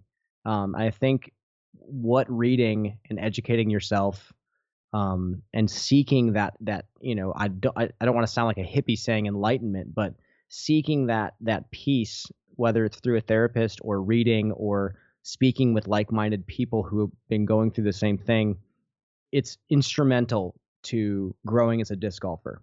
I and a golfer in general and a human in general. Um, but I think that's the kind of thing that will put the sport in a perspective for you that will make it feel more approachable. So that's that's my mindset on it, and that's what I do. You're you're making me smile so much because I feel like we're we're we're literally on the same page here. Like, and one of the m- most amazing things about this is is that people are probably right now going, bro, you take disc golf way too serious. but like Uh, How can- th- That's messed up, not, man. though? Why would they say that about somebody else? this is the this yeah this is the question though that I was trying to get out earlier, but who knew the show just needed to to go around here to make it back to the end Mhm. was I was saying like, are you a Yeah. person? Are you a person who disc golfs, or are you a professional disc golfer who's working on his part? And like, I really feel like they're they're intertwined, but to get Mhm. better at disc golf, and I heard you say this, is like Mhm, you have to work on yourself. And like mhm. it, you were getting deep there. Like go read books about your childhood and all and it's so true. So like if you Mhm. feel like it's weird, like whoever's listening right now, like Yeah. give it a try. And it's gonna sound funny, but go cry it out a little bit. Figure out who you are. straight up, here's the last thing I'll say about that. When you work for yourself, I don't care what business you're in, when your passion is your job, it's not a uniform you put on every day. It's not a costume that you put on. You know, uh, eventually you put on the costume enough times uh, and it feels uncomfortable being a professional disc golfer. Now it feels like my clothing because it is every day for me. And I, you know, golf is every second of every day. What are you doing? You know, so that's why I take it seriously because it's all I do. So of course it's not a costume I wake up in the morning and put on before I go to work. It's the clothing I put on. It's not a uniform. So that that's that's why I take it seriously. I it's because it's me. so it's of course it means something to me. Yeah. That's pretty great. I remember doing a financial class called Financial Peace, and the guy who ran it, Dave Ramsey, one of his famous quotes was "Winners read," and I'm awful Oh yeah. when it comes to reading like books and everything like Mhm. that, and I need to be better with it, which is a goal of mine this off season. I've Mhm. put together a very very strong list of goals that I'm excited to work towards, especially you know when tournaments are all done, which I think at this point I have two maybe three tournaments kind of left on my plate and then I'm excited to hit the off season. Like normally I just want the season to last forever, obviously. I just want to keep playing tournaments. I love that mojo that tournaments give off. But I, I truly am excited to look back on my year and say, look, these are the things I got to do differently. And like you guys are saying, you got to pretty much figure out who you are and complete Mhm. certain things in your life that are incomplete. And Yeah. I don't know. Definitely. It's uh, pretty exciting My times man. coming up. Let's Yeah, go, dude. Pretty exciting I'm times. I, I've heard you say it before. You can't wait for the off season too to really get back in it. And I don't know, maybe it was GMC or MVP. I remember you talking Mhm. about it, but same thing. You were saying, you know, I can't wait to get practicing. You know, like a good regimen. You were dieting better, like you were saying earlier, conditioning. Oh conditioning. yeah. I'm super excited. I actually saw his name in the chat board, but Seth Munsey from Disc Golf Strong. I signed up for the class that he's doing just Let's recently go. He's great. and I am so beyond pumped to actually get moving with Seth Munsey's course. I'm very Mhm. I'm a very I'm very bad at going to the gym and just thinking to myself, okay, Mhm. what am I going to do today? Bench press and then do some tricep curl, you know, whatever. But like if I have a structured plan to go in with, if he's programming for you, it's easier. Oh my god, yeah. The the next thing I you know I obviously want to figure out a nutrition plan. Um, Yeah. But I so I actually this was one of my goals is I I used to well you know I like to say I stopped right now but um I haven't chewed tobacco or drank a coke in 20 days. And Yes, this is the, the Let's longest it's go. been in you know a couple of years now. Coca Cola. Coca Cola is my favorite favorite drink of all time. Hmm, But I'm actually so drink. those are two things that I'm cutting out of my life. So, yeah, I can't wait. Every champion makes sacrifices. That's for sure. Yeah. So 20 days, I can't wait for it to be, you know, 40 days, 100 Mm-hmm. days, and keep going up from there. And That's it's gonna start feeling like your clothing. It's not gonna feel like you're you're a guy who's quitting pop. You're just a guy who doesn't drink pop. Exactly. That's what's gonna Pop, Such a weird word. We're Pop. from sorry, New We're the soda. Western guy. We're soda. We're from New England. I love it. I love Yeah. it though. My And man. and so Yeah. Brian, I, I'm just gonna say like people are commenting. We see in the live chat all night. This is their favorite Mhm. interview yet. We're seeing lots of positive stuff come in. I, Oh I just yeah, nice. yeah, and people are also a lot of people are shouting out your uh, podcast and they're saying like, "Hey, if you like this, go over there. It's really great." So there's been a lot of awesome chatter on Great. there. Um, I really hope you know amazing success for that for you. I know, and I can't say I know, but I, I'm relating to you and how much effort actually Mhm. goes into this. Yeah, So I- want to just so fun. it is it is fun, and I'm glad you could come on. And, honestly, when we want to get deep again, we'll have you on again. And and to our listeners, if you just comment and let us know what you thought about this this like element of an interview. Like every interview is going to be different, but Mhm. this you brought a vibe tonight, Brian, that we really appreciate. Um, Let's go. also, while you're on there, shout out to Chris Carpenter. He just did a five dollar super chat. He didn't want us to comment anything. It looks like, but he just said thanks. yeah. So Well, we'll give you, you know, since we're kind of wrapping things up, we'll give you your, you know, 30 seconds of a shameless plug. Where can the people find you? Where can we find, you know, the flight diary, everything like that? Right on. So again, thank you so much to everybody um, who has shown me and my passions support. Um, it's pretty mind-boggling that you know I've been able to do this um, for a living, and uh, I hope to continue doing it until I'm old, like wh- whatever that may look like. So thank you all so much for for listening to what I have to say and the ideas that I have, and what I want to bring to disc golf. Um, the Flight Diary is on um, Apple Podcasts, Spotify um, I think Pocket Cast, Breaker, Overcast, uh, Google Podcasts. Um, it's on a lot of the main platforms for um, podcasting. Um, also, there is going to be a Patreon uh, popping up soon. I've hit a lo- I actually had a lot of people asking me like how they can support me, kind of building this archive. Um, we have one in the works. We're working with a guy to completely rebrand all the artwork. Um, we're using like a temporary thumbnail so we can just put it, you know, episodes out. Um, but I have one of my favorite graphic designers kind of hoping, you know, looking to um, or working to completely redo the look of everything. So um, that's coming. Um, again, the support on the Patreon will go towards me getting plane tickets this off season to hopefully go to Clearwater, interview Climo, get out to California, interview Juliana Korver, all these Nice. legends of the game that I can start preparing heavily for, and any financial support will allow me to commit more time to it. Um, thanks to Discraft, Wander Disc Golf, Grip Bags, um, Delwood Disc Golf in Illinois, um, just people that I love and and and clearly have shown me love back for quite quite some time. So thank you all so much. Um, man, I love the disc golf community. Um, yeah. Peace out, guys. Peace out, brother. All right, man. We will catch up with you another time, and uh, good luck again. And we'll we'll catch up with you later, dude. Right on. Actually, real quick, if you're Yep. still listening, subscribe to Gatekeeper Media on YouTube. They are the most underrated disc golf media company out there. They're phenomenal. So Great I'm shout their full time commentator. So um, you'll be hearing me on the mic uh, at all the big events next year too. Heck yeah. Great shout out. All right, man. Good luck with your Yeah. success, and um, we'll reach out again sometime and catch up. Yeah. Absolutely. Yeah, sounds good. Love you guys. All right, it man. easy, Have a good night. Bye. Peace. All right, bye. All right, so that was uh, Brian Earhart of Discraft Disc Golf, but yeah. also, Which you, you can find him. He forgot to say this, but you can find him on Instagram, Brian underscore Earhart. Um, obviously he posts a ton on there.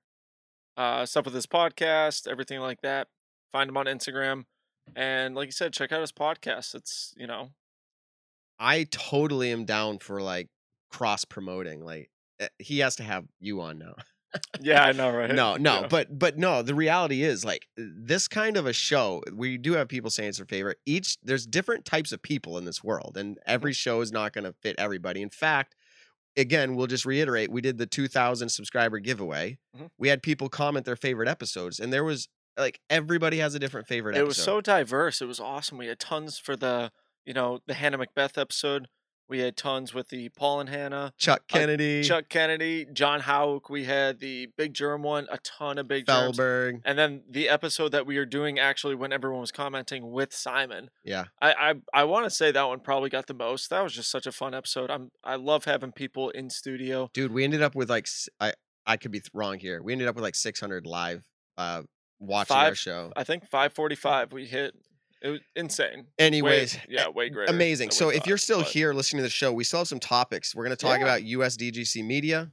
Uh, we're going to talk about hole 17 at Winthrop. We're going to talk about the Professional Disc Golf Mm-hmm. Association membership. Um, and so, real quick, would you just hit the like button, the thumbs up? It just helps so much with the algorithms of YouTube. Would you share it? Would you leave a comment tomorrow or the next day? Um, we are starting the 3K subscriber giveaway, so we're Mhm. on our way. Nick, this month alone, we had like one and a half thousand subscribers, which is just kind of, and over like been- a million minutes watched on YouTube That's insane. That's a big number. in one month. yeah, So, that's like, a huge number. then it's really cool because here's the thing I- and I want to be very clear. I, I think disc golfers are very cool. They want to support us. That's what's happening. Mhm. We obviously are not the best. We're working, we're trying to be as best we can, and we appreciate the support Yeah. so much. Matt, you'll you'll be better in my book if you get rid of the Skype window. Oh. on my screen. Haha, my man. So here here's where we're transitioning to a topic. Okay? Transitioning to this topic, USDGC media. You said you checked it out a little bit. Um let me just kind of put it out there. Since we don't have a guest now, I don't feel as bad not talking over them all the time. I know, right? Um You but can talk over me. yeah, I'll just Nick. This is the Nick. I mean the Matt show tonight. No. Um, the disc golf network for people who are new to the sport. The Mhm. disc golf network is actually a new thing this year, and the disc golf network is owned by the disc golf pro tour. Mhm. Okay, and so they procure and they create they create uh, content, but they also take content from people who would like to submit it. For instance, the Party Podcast. Mhm. Uh, that's Shout out to the party podcast. Yeah, Hannah McBeth and uh, Christine, Christine Jennings. Jennings. So like they create content. So the Mhm. disc golf network, I'm, I'm getting to the whole USDGC media. They create content, they take content, and they pay for it. They they core uh what's the word I'm thinking of here? Uh they anyways, they curate it. They get it Mhm. all put together. Mhm. They created a one hour two two one hour segments a day for the USDGC where they're like talking about it. They're actually on the grounds of Winthrop Arena. That's where they're calling inside Winthrop Arena or Yep. something. They're talking, they're actually interviewing players that come off the course. They actually have a feed tap right into the actual live feed that they can actually bring in. Like, hey, we're going to go live right now out there. So, like, they aren't doing hole by hole. They're only allowed to jump in maybe on the last hole or Yeah. something. But that's Disc Golf Network. That's already free for you if you subscribe. Mhm. All right. We've talked about that in the past. Um, USDGC this year, and we talked about this a little bit a few episodes ago, but they released a pay per view model. Okay. Where you pay a dollar amount, you can watch this event. I am going to just flat out rate right now my initial feelings on what I think, e- encompassing all aspects of the media from USDGC.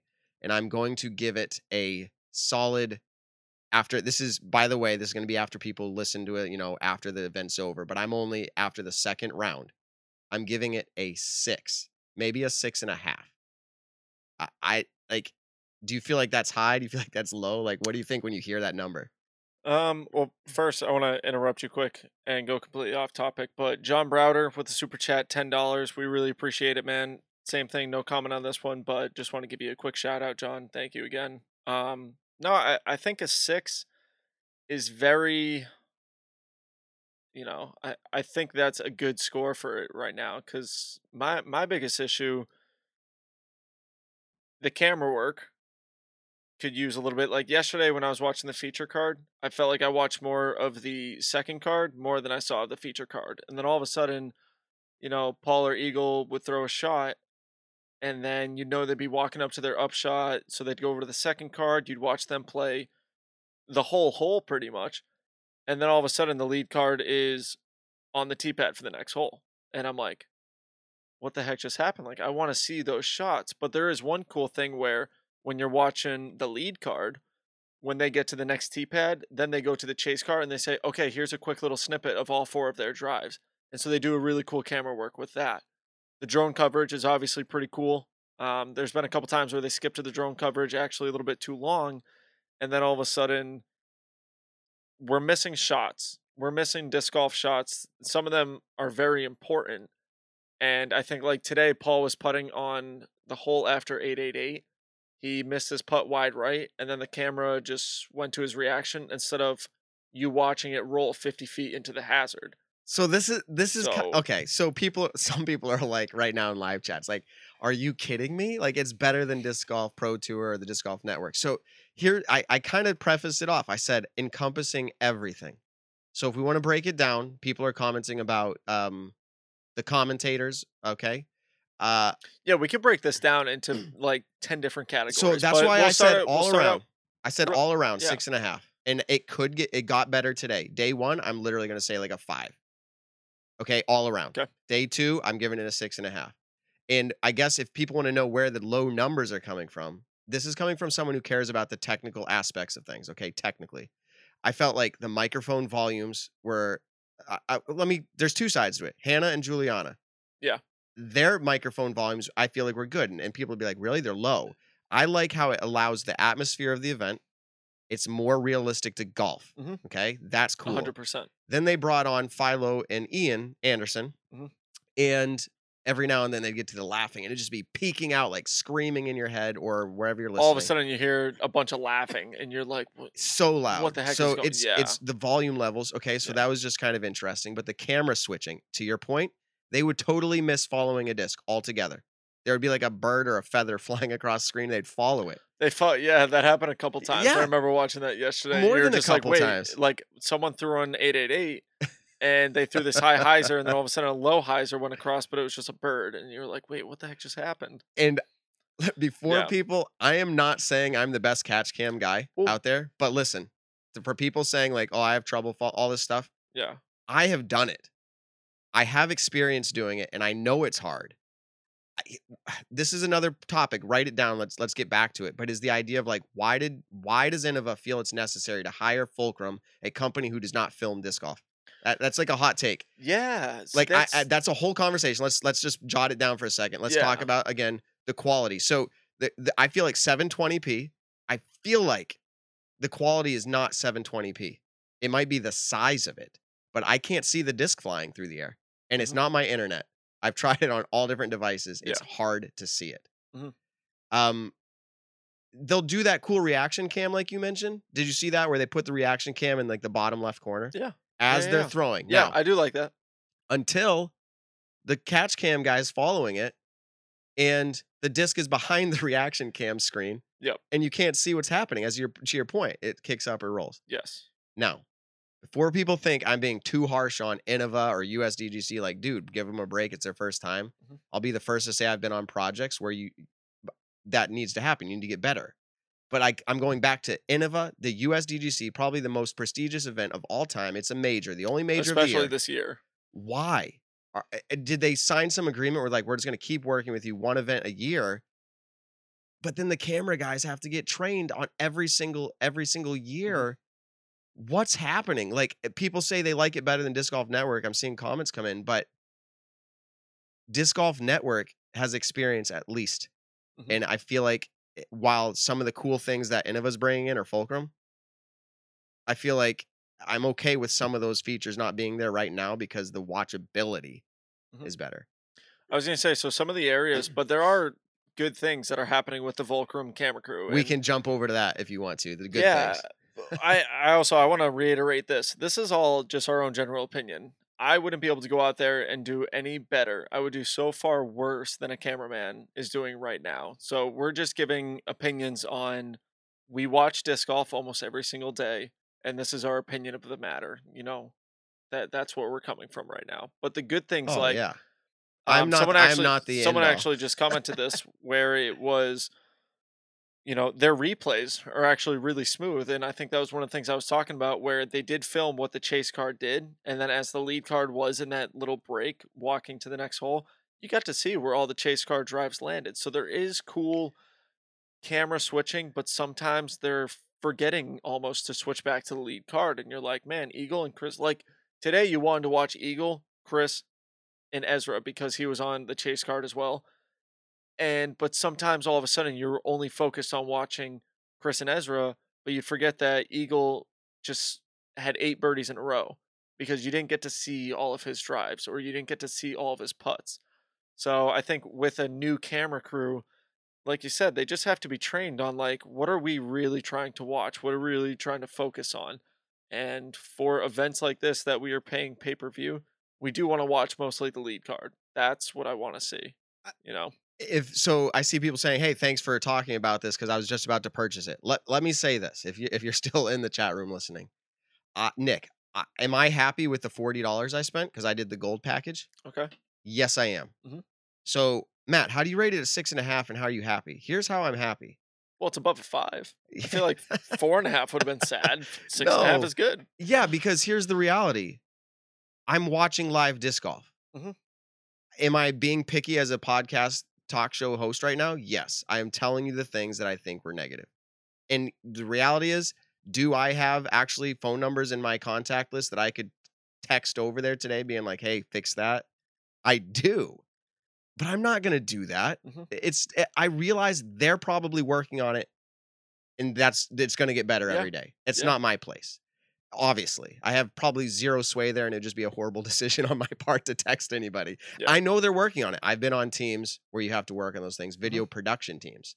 Um, so I have no doubts that they're going to get better. My question is again, why not give it to an experienced crew eh, to do the live production, the switching the whole nine yards? Why did they not go to the disc golf network? Why? I'm trying to think. What would be the reason? And and my hot take is Innova owns the event. I'm going back to this again. Yeah. And they do everything that is going to say like this is ours and we're going to be we're going to show that it's ours and like this is not tied to the disc golf pro tour. This is our event. That's that could be one reason is that they just want Innova branded over everything and anything that has to do with the USDGC, which, you know, I get. I do understand it's a very big business move that they're doing. Um, obviously, you can nitpick between what the Disc Golf Network does, between what Fulcrum is doing at the moment, but I do think that because last year they had Fulcrum, they had you know a whole seating area for the commentators who were doing it. They had you know, a booth on 17 to kind of watch what's going on there. You know, there's a lot of cool things that I think as years do progress with this event, if Innova keeps going with Fulcrum, that it, it slowly will get better and better. And honestly, I, I was very happy to pay $20 Yes. to watch live disc golf at the most prestigious event. My, you know, one of my best friends is on the lead card, and my other best friend is killing it with the commentary for the FPO. I, I have to say this: the Wait, what what friend's on lead card, man? well, Paul was on lead card. Oh. Yeah. Spoiler. Oh, oh, well, yeah, I don't even Yeah. know actually. I turned I tuned out with three Oh, holes left. gotcha. So, yeah, can I I, thi- reiterate? I think he's on chase card. Can I reiterate? Am I happy with the money that I spent? The answer is yes. Mhm. I am. I'm just being very honest, and and they don't need my opinion, but this is a talk show, so like Mhm. we're talking about it. Yeah. it. Um, I, I the the things that are oh, and by the way, I'll just shout out another name, Terry Roddy. Have you ever met Terry? I Terry so. is a CBS Sorry guy. if I have. I don't think I He's like literally like at the US Open. Like he's actually on like the crew that produces the shows for d- golf. Okay? Like he's there like for the the match like with Phil and Tiger. Like that's, who. Terry Roddy is, okay? And he's down there, he's on that team helping with the production for the USDGC. So I know they have experience on the production. It looks the cameras like the product is is well thought out. Mhm. It's just coming together day by day right now. Yeah. So I- know they know, and, and I'm I if I was on that team, I'd be proud of what we were accomplishing. So I'm not trying to say that. Um, I, I'm happy with the money we spent. I guess I'll leave it at Yeah. that. Some of the cool things, as you mentioned, were the replays. And like I said, we we are beyond spoiled as disc golf fans when it comes to the coverage that we've had in the past. And so when a new uh avenue, new revenue comes into the sport with Fulcrum, I mean, we same thing, we got to give it time. You know, they're potentially only going to get better and better. And if Innova doesn't feel like they're getting better, then yeah, maybe next year the Disc Golf Pro Tour does step up and, you know, Innova works out a deal with the Disc Golf Pro Tour and now they're the cameramen for the event you know that could potentially happen. I see someone in the comments writing that there's a two-year deal potentially. I think they had a two-year contract in place with fulcrum. So that could be part i'm of not really sure. That could be it mm-hmm. but i mean yeah who knows? So lots of people are jumping in on this. It is relevant because obviously the event's happening right now. Nick, um, who's going to take this event down? What you know after two days? It- it- we don't have to do spoilers here, so you don't have to say placements. But Well, like, who do yeah. you think's going to take it down? uh, first off before i say that i you know i don't know if alex Rus- russell has ever listened to any of our podcasts but huge shout out to him he tied the course record today at 15 down which is the all-time course record i know this course changes basically every single year but the all-time course record i think ever on this course was 15 down and he tied that today which is freaking insane dude bogey free three pars that's so shout out to him but Eagle. That's my pick. Eagle. Eagle Eagles your pick, so I you know I'm very very keen to say the same thing. I'm not counting Paul out, no no no not at and that's even knowing what I know. But I also you know Chris Dickerson shot 14 down today with a bogey. Chris Dickerson is a very good player. Yeah, he's a very smart, methodical mm. player. And when he's kind of in the zone, like Brian was talking about earlier, Ulibarri gets into that zone where he's doesn't even know he's there. I think Chris Dickerson gets into that robot chicken, you know, and he just becomes the limestone laser that he is, and he literally just he doesn't really do much wrong. So I, it was Who's very your pick then? You said Eagle. no. I'm gonna go opposite of you. I'll go Chris. You say Eagle, I'll go Chris. All right. So, so I just realized before we move on from the topic of USDGC coverage, I, I would be remiss because we did not hit on this. Some of the goods, right? Some of the goods. I will say I talked about the microphone volumes, but I actually really, really comment if you agree. Really like Philo as a commentator a lot. Ian is a great compa- contrast to him, or or like comparison, companion, whatever to his mm-hmm. commentary. But that dude, I, at first, the very first time I heard him on Central Coast, I wasn't so sure. I Yeah. thought it was too laid back. Like I was like, uh, he just kind of says what he thinks. yeah, But for this live commentary, I'm finding him like, so Ian will be like, oh, you know, it'll be fine, and like Philo will be like, no, like that, uh, or or Philo or Ian will say something, and Philo will be like, yeah, or like it just, I don't know how to explain it. You have to listen to it to get it. Philo Yeah. is straight up like, I'm a professional, and I'm telling you, like, so Ian wants to be like, oh, AB comes out of the gate, like, oh. Seems like AB's just not feeling it, or like you know, it's like struggling. Maybe it's nerves. And Mhm. Philo goes, no, he's like, no, just he's putting it together. You just give him some time. Yeah. Like that's not what you can't just make that story right off the gate. I know, right? A couple holes in. I see. I'm actually the opposite of what you're saying right now. Interesting. Um, my favorite actually right now, the FPO commentators, Juliana. Well, I didn't talk about that yet, but yes, And Hannah, for live coverage, listening, being able to just listen to them because you know at work today I didn't really get to watch the FPO. I did, you know, when I was watching it, but just listening to them it was so nice because they don't feel awkward when there's silence and which i actually really liked because when you're watching a professional sport i don't want to hear a thousand jokes. I don't want to hear you know things about different tournaments. I don't want to hear things about you know the luck that people are getting on the course. I hate that when i'm listening to commentaries how lucky a player can get. It's it's just annoying to me. But hannah and Juliana Korver are just very smooth. They complement each other very well when they're talking. Ian and Philo, I think, are great post round production commentators. I really do. I did very much enjoy Ian and Philo during the Central Coast coverage that Philo was doing. But as live commentators, I'm not I don't enjoy it. And I was actually it's funny, I was listening to it the other day coming home from work yesterday. And my buddy who was driving with me, he's like, "What am I listening to right now?" Like he didn't even know that we are I was watching the USDGC. Like that's kind of how he took the commentary of it. And I like Philo. I like Ian, both of them. Like I really do. But for live coverage, they're I'll say this, not my favorite to listen to live. isn't this? I love the Nick and Matt show. Yeah. Like honestly, those are raw Yeah. takes right now. Like Nick Yeah. just agree disagrees, and and I think it's one way. Does this just show us like out out there in the disc golf world? This is why Yeah. you cannot please everybody. I know, like right? It's Disc Golf. Network releases something, and like half the people are like boo, and half the people are like yay. So like you never. This is awesome. So Yeah. Nick, um, I will go to your point though about Hannah and Juliana. Man, we've said it before. Hannah on our show, her voice is just so great. We're gonna have to have her back on. Um, but I feel like you're right. They are able to let things ride, which Yeah. is like rest, like I love it. Yeah. You get to you get to just watch disc golf and you know you listen to the players and you listen to what's going on at the course. Like I actually do like being able to hear the noise that noises that's going on in the course or like a player talking to their disc. I very much enjoy that. Like I don't care to hear a commentator talk over as a player is throwing. Like I know that commentator is not next to that person, but I do wish more so that when that player is throwing, I I want silence.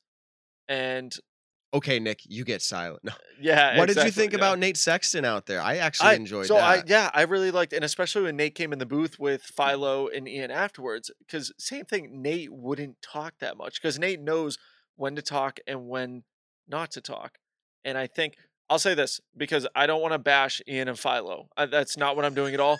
Philo is super knowledgeable when it comes to everything disc golf Yeah. related. When it comes Yeah. to potentially what players are throwing, he knows 90% of the time when he says, "Oh, that shot's in bounds or out of bounds," he's very spot on with it because he said he's like, "Dude, I've been playing this event for 13 years." He's like, "I know these shots. I know these players. I've watched them grow up." Philo is super knowledgeable. He can tell when a person did not release the disc correctly, and that is going to screw them on a hole. Like Ezra as Aderhold today took a 10 on 888. The first shot he threw was incredible, perfect position to throw a hyzer onto the green, potential eagle look. And right when he threw it, Philo was like, "Well, watch his release. He threw it too flat, and now it didn't skip across the road, get onto the green." So they're both knowledgeable, but I like them better as post round production commentators. And to be fair, this is their first gig ever Yeah, live. So exactly. again, I do give them grace, but I, I and I agree with some of your points, but I, I think I've found myself surprised. Maybe it's surprised because when they first started day one, I wasn't so sure.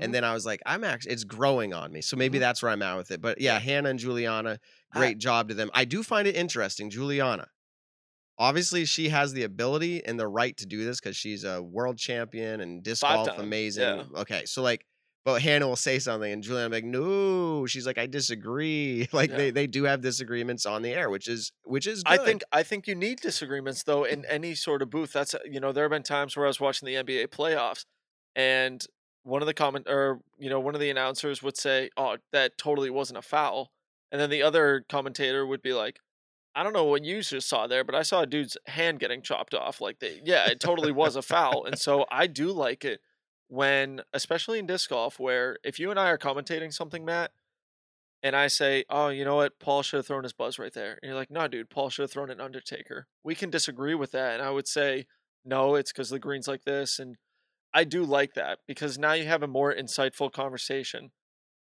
So I, I do think they complement each other very well. One thing that I do wish was going on with this, uh, for both FPO and MPO, I wish sometimes when there's a break, instead of always looking at the drone coverage, because you do look at the same fairway three or four times with the drone coverage, put a camera at the booth. I, I want to see Philo and Ian talk, or I want to see Hannah and Julianne talk. Like, imagine imagine i mean we were all we're we're all professional producers obviously because that's we have our opinions Yeah. about but no but like and so this is where i go back to the grace side obviously like whoever's in charge of that is has more experience than you and me but Yeah. they uh, it is interesting it is a feeling that i'm left wanting as well exactly what you just said like show us Mm-hmm. Yeah. more in the booth I do wish that we could see the commentators every so often. yeah, but at the But- same time, I do appreciate. So it's both sides. I do appreciate that they're not jumping into the booth every single minute too, and and that goes to another broadcast that happens too. So like, Yep. there's pluses and minuses. And disc golf, how exciting is it that we're here actually talking about what our preference is for disc golf media? I know, When you go back literally four or five years ago, like it was like one. and there was there it was Disc Golf Planet or DGM, eh, which so I actually I used to love old school DGM, Disc Golf Monthly. Check it out. Incredible. So Awesome we're getting ready to wrap up the Yeah. whole Well, 17 Winthrop. Oh, I want to say this really quick. FPO side, you know, no spoiler. um, You know, if you guys don't want a spoiler, cover your ears for a second. But Paige is killing it. Once again, you love to see it. Some people Do hate you? to see it because I I do. I All love right, Nick, I do love we to disagree see I love to see greatness at it. You know, like I'm I like to see just it's so hard. I know it's hard to, you know, I mean, a lot of people say that. Like, you know, one of my buddies, he's like, I hate watching certain players because all they do is win. And like, How about you- Tom you and Brady? I- dude, so you and I like grew up- 20 years. yeah, you and I pretty much grew up watching Tom Brady dominate. We just lost half of our subscribers right now. Yeah, I know, right? We watched Tom Brady dominate the league. Uh, In about 10 seconds, there's going to be 50 comments saying how big of a cheater he is. Y'all can say it. I'm not going to read those comments out loud, Okay, though. but so But- and and can I can I say this because Yeah. we're getting really animated now? I actually towards the end kind of got, and people are going to hate me for this. I got bored with the. Pat- the New England Patriots. It was, and you can say, how do you get bored of winning all the time? But it was like I, I didn't feel bad missing a sh- missing a game because it was like we're just going to win, and, and like so With the majority of the teams, yeah. That's 100%. so so it's not that I don't think they're great and I appreciate their greatness and think Hall of Fame and all that, but like Paige, I you want parity at the top for a show. And if she's just doing it by herself, yes, it's excellent. And Paige, you know I lo- I love you. Mhm. Like it is excellent. And and it's not your fault that there's not the parody there. It is not her fault. But I find myself rooting for Kat just for a bigger show because everybody wants a show. Mhm. And to that point, today, again, spoiler, if you don't want to hear any of the plays out at all, but you're gonna have to wait two weeks. So maybe you and I should get over this, Nick, because it's gonna be two weeks away. Yeah, I know, right? Um Katrina uh, got four strokes on Paige on hole 18 today. See, I was gonna ask you about that. You were talking about hole 18. I actually didn't know what happened. So double OB for Paige and Okay. two putts inside the circle. OB, OB, circle. I think she miss got putt, a miss putt. seven or an Okay. eight.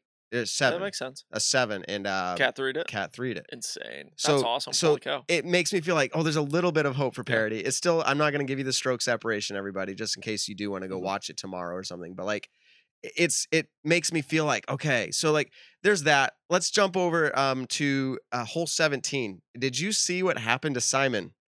Did you see what happened to the lead card or the feature card yesterday?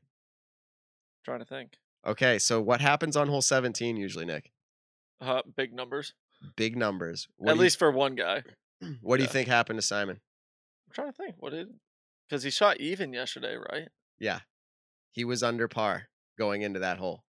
He was probably what two or three under par going into that hole, so he would have taken a seven. Yeah, I think it was a seven or an eight. So where do you go? Um, He went OB. he went OB. Oh yes, no, I did watch this because I remember Philo and Ian were like, "Oh God, you hate to see it. You hate to see it." Who else and was they- on that card that did that? Who else was on that feature card? Why am I uh, having a brain freeze? James Conrad, Simon. oh, so it was James that did it also. But I think James only threw it OB once. No, three Really? times. Did he really? So Oh, back to back to back. So James did it, then Simon steps up and Simon does it. And I'm like, this is horrible. dang. So hole 17, one card through like so many strokes. Paul got the two with his black zone. Yeah.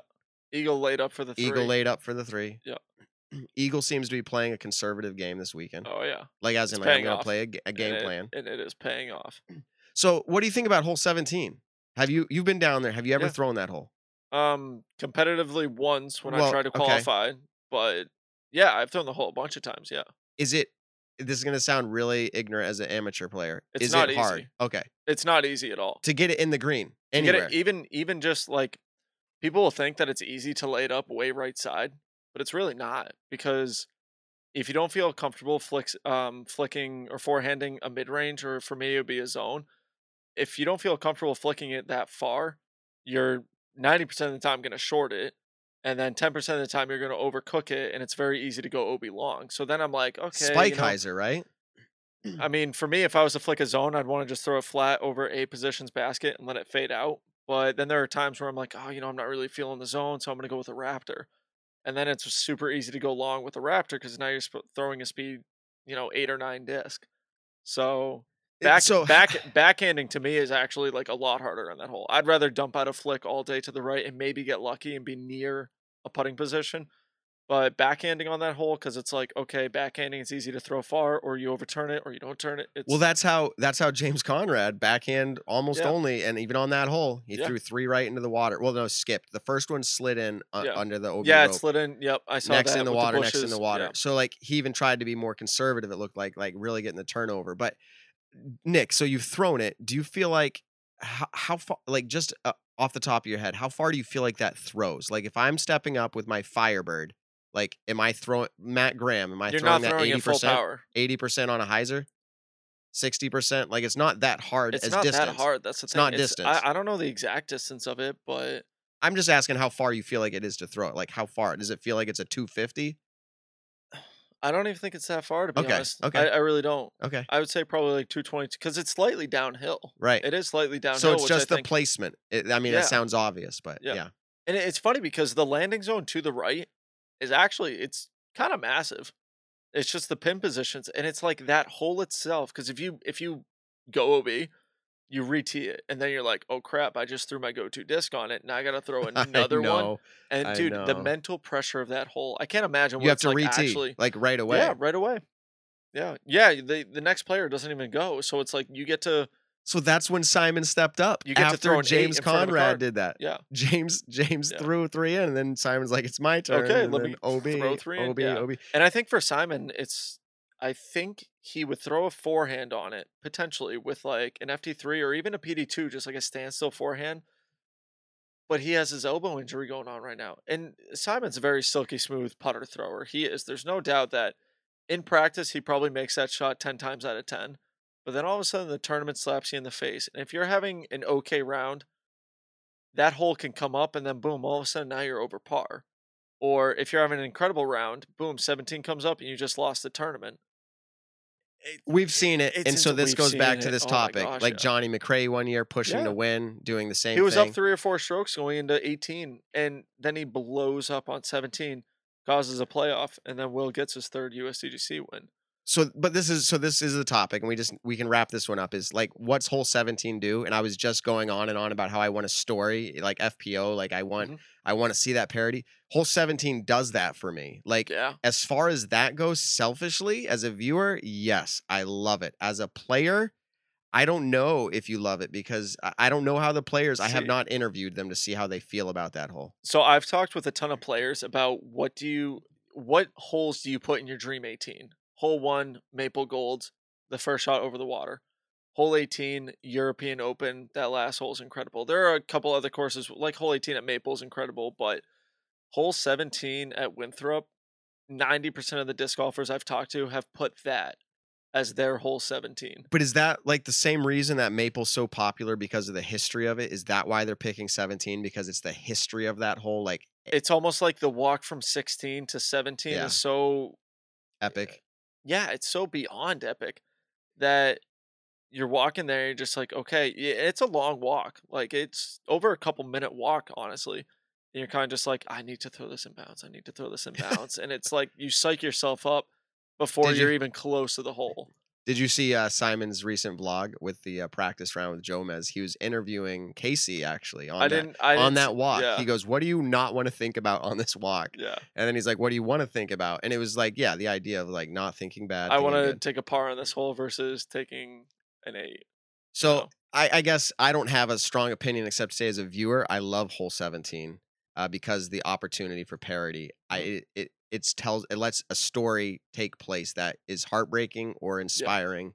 That is good. So with, so I that's my stance on it. Yeah, I heard this. uh, This is actually completely different than what we're talking about, but I heard this on commentary today from Philo. Is that this year? And I was wondering because scores at USDGC this year, like Chris Dickerson, what's he twenty three under par or twenty four under par? Yeah, something like that. You know, the winner last year only shot nineteen under par. Yeah. So after two rounds this year, they're already smoking away the competition from last year. And one of the reasons for that, I heard this in commentary, is that because of the 250 person limit at USDGC this year, they obviously had to cut back on volunteers. A lot of areas last year that were OB, which would have been stroke and distance, turned into hazards. So Mhm. players are now playing from where they went out of Mhm. bounds, like Yeah. inside the hazard. Dude, that's a ton of strokes, actually. I mean, players before would have been throwing two, three, four times, sometimes for stroke and distance, and now they're able to move up to that area. that's definitely It uh kind of makes. I'm the course isn't easy. I'm not going to say that. Excuse me. And the course is not soft, but it makes it easier for to score. a top professional Yeah. player, they are scoring so much better than they have in years past, especially from last year. All right, so moving on from that topic, and we're really just getting close to wrapping up. Simon did throw a forehand, by the way, on hole one, and I was surprised that. after our birdied, show. he birdied it too, right? After our show, I'm like, I hope he's not hurting himself Yeah. same.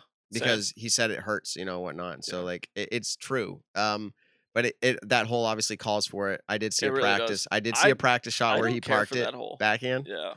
but oh yeah, it was pretty he cool did. with the P1X. It's I not the play. Yeah. All right, so let's get ready to wrap this up. Professional disc golf memberships, incredibly, first time in history of Professional Disc Golf Association, they've reached 60,000 active members. Coronavirus, in a weird way, we thank you.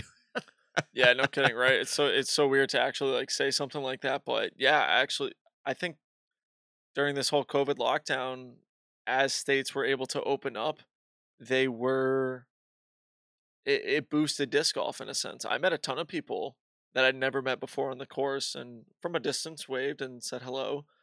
But um yeah, COVID was actually huge for disc golf. And, and I mean that when I say that with all respect. In in fact, and I, and I don't need, mean to bring personal life into this, but my grandfather did get COVID and died shortly after. Um, a- and, so it's not something to be trivial about. but it's just the timeline in history saying this is what we're going to remember as the peak i- i- bump, if you will, in disc golf numbers. So I- think yeah, that's really cool for the PDGA.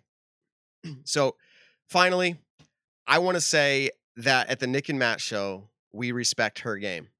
Yep. And that is not something that I think should just be a promotional item.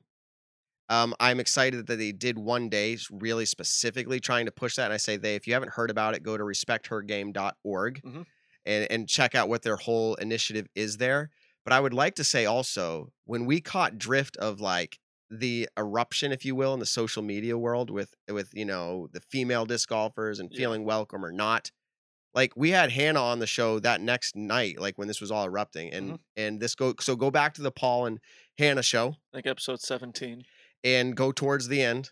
Mhm. Um, she talks about it there. This is before the initiative was actually born, if you will. So like Yeah. we didn't have the respect her game hashtag to talk about, but we do talk about that there. Um, I, will just say this. I'm I'm someone who likes to think deep and, and on both sides of like people who are there's people out there right now who are saying this is horrible, it's gonna backfire, blah blah, blah like women grow up, all this stuff.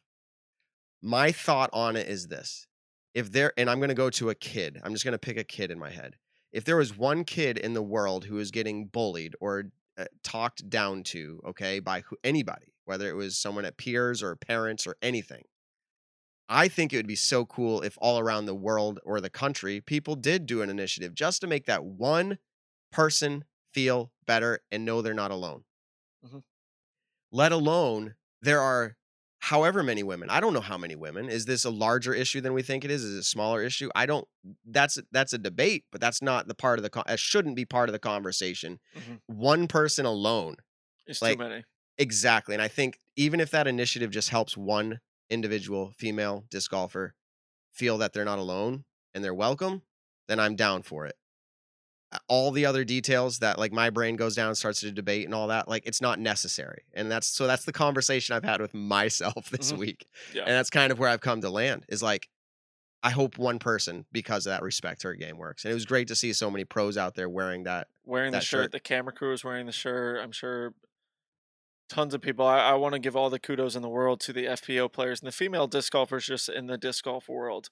Who I, I've seen my Instagram, my Facebook blew up with respect to her game from all sorts of disc golfers, male, female, whatever. And it was incredible to see because it was just it was moving. It was very moving to watch everyone kind of come together, and especially in crazy times like we have going on right now. The 2020 has been absolutely insane. So to have a movement put together by disc golfers kind of unify us all in a sort of sense, I do hope that it keeps progressing in the future, and we 100% absolutely respect her game. Yeah, so that's what we have on that. Uh, I think Nick, believe it or not, we have now beat our old record. Yeah. And the funny part is, Nick, you're like, "Hey, tonight, like, let's." yeah, I was like, let's- tonight, let's do kind of like a low key episode. And you're like, nah, we're going for three hours long. So that is so. we have people who say it's not long enough. now I know, I know, we, we can't do this every week. Like we do have lives outside of this, but like I can understand that. I'm driving. In fact, this week I'm driving to West Virginia for work. Like that's a commute. So I'll either re-listen to the show or listen to a few books and get it all done. Yeah, I know, right? but uh so that's it guys that that brings us to the end of our show we hope that you uh really appreciated it and enjoyed it um yeah everybody right now we did not do judge that disc golfer we didn't do two truths Yeah, I know, internet disc golf questions but i can give you this ready this is this is not pre-recorded this is me speaking into my mic. Judge that disc golfer, the game show where you judge a disc golfer you've never met. Nice. so, all right, guys. Uh, Nick, you got any closing words? Yeah, on YouTube, please go comment, like, subscribe. Don't forget iTunes. Leave a uh, review for us. Screenshot it. Send it to our Instagram. You'd be entered into the twenty dollar Marshall Street gift card. We want to shout out to Michael Miller. He was a two K giveaway for the bag. Rocky McGuire, you also get a twenty dollar Marshall Street gift card. Hey, everybody, go out this week. Tell someone you love them. Play some disc golf. We'll see you in the next one. Nick, you're awesome. Thanks, man. Thanks for tuning in to the Nick and Matt Show. Be sure to check us out on your favorite social platform and to subscribe on iTunes.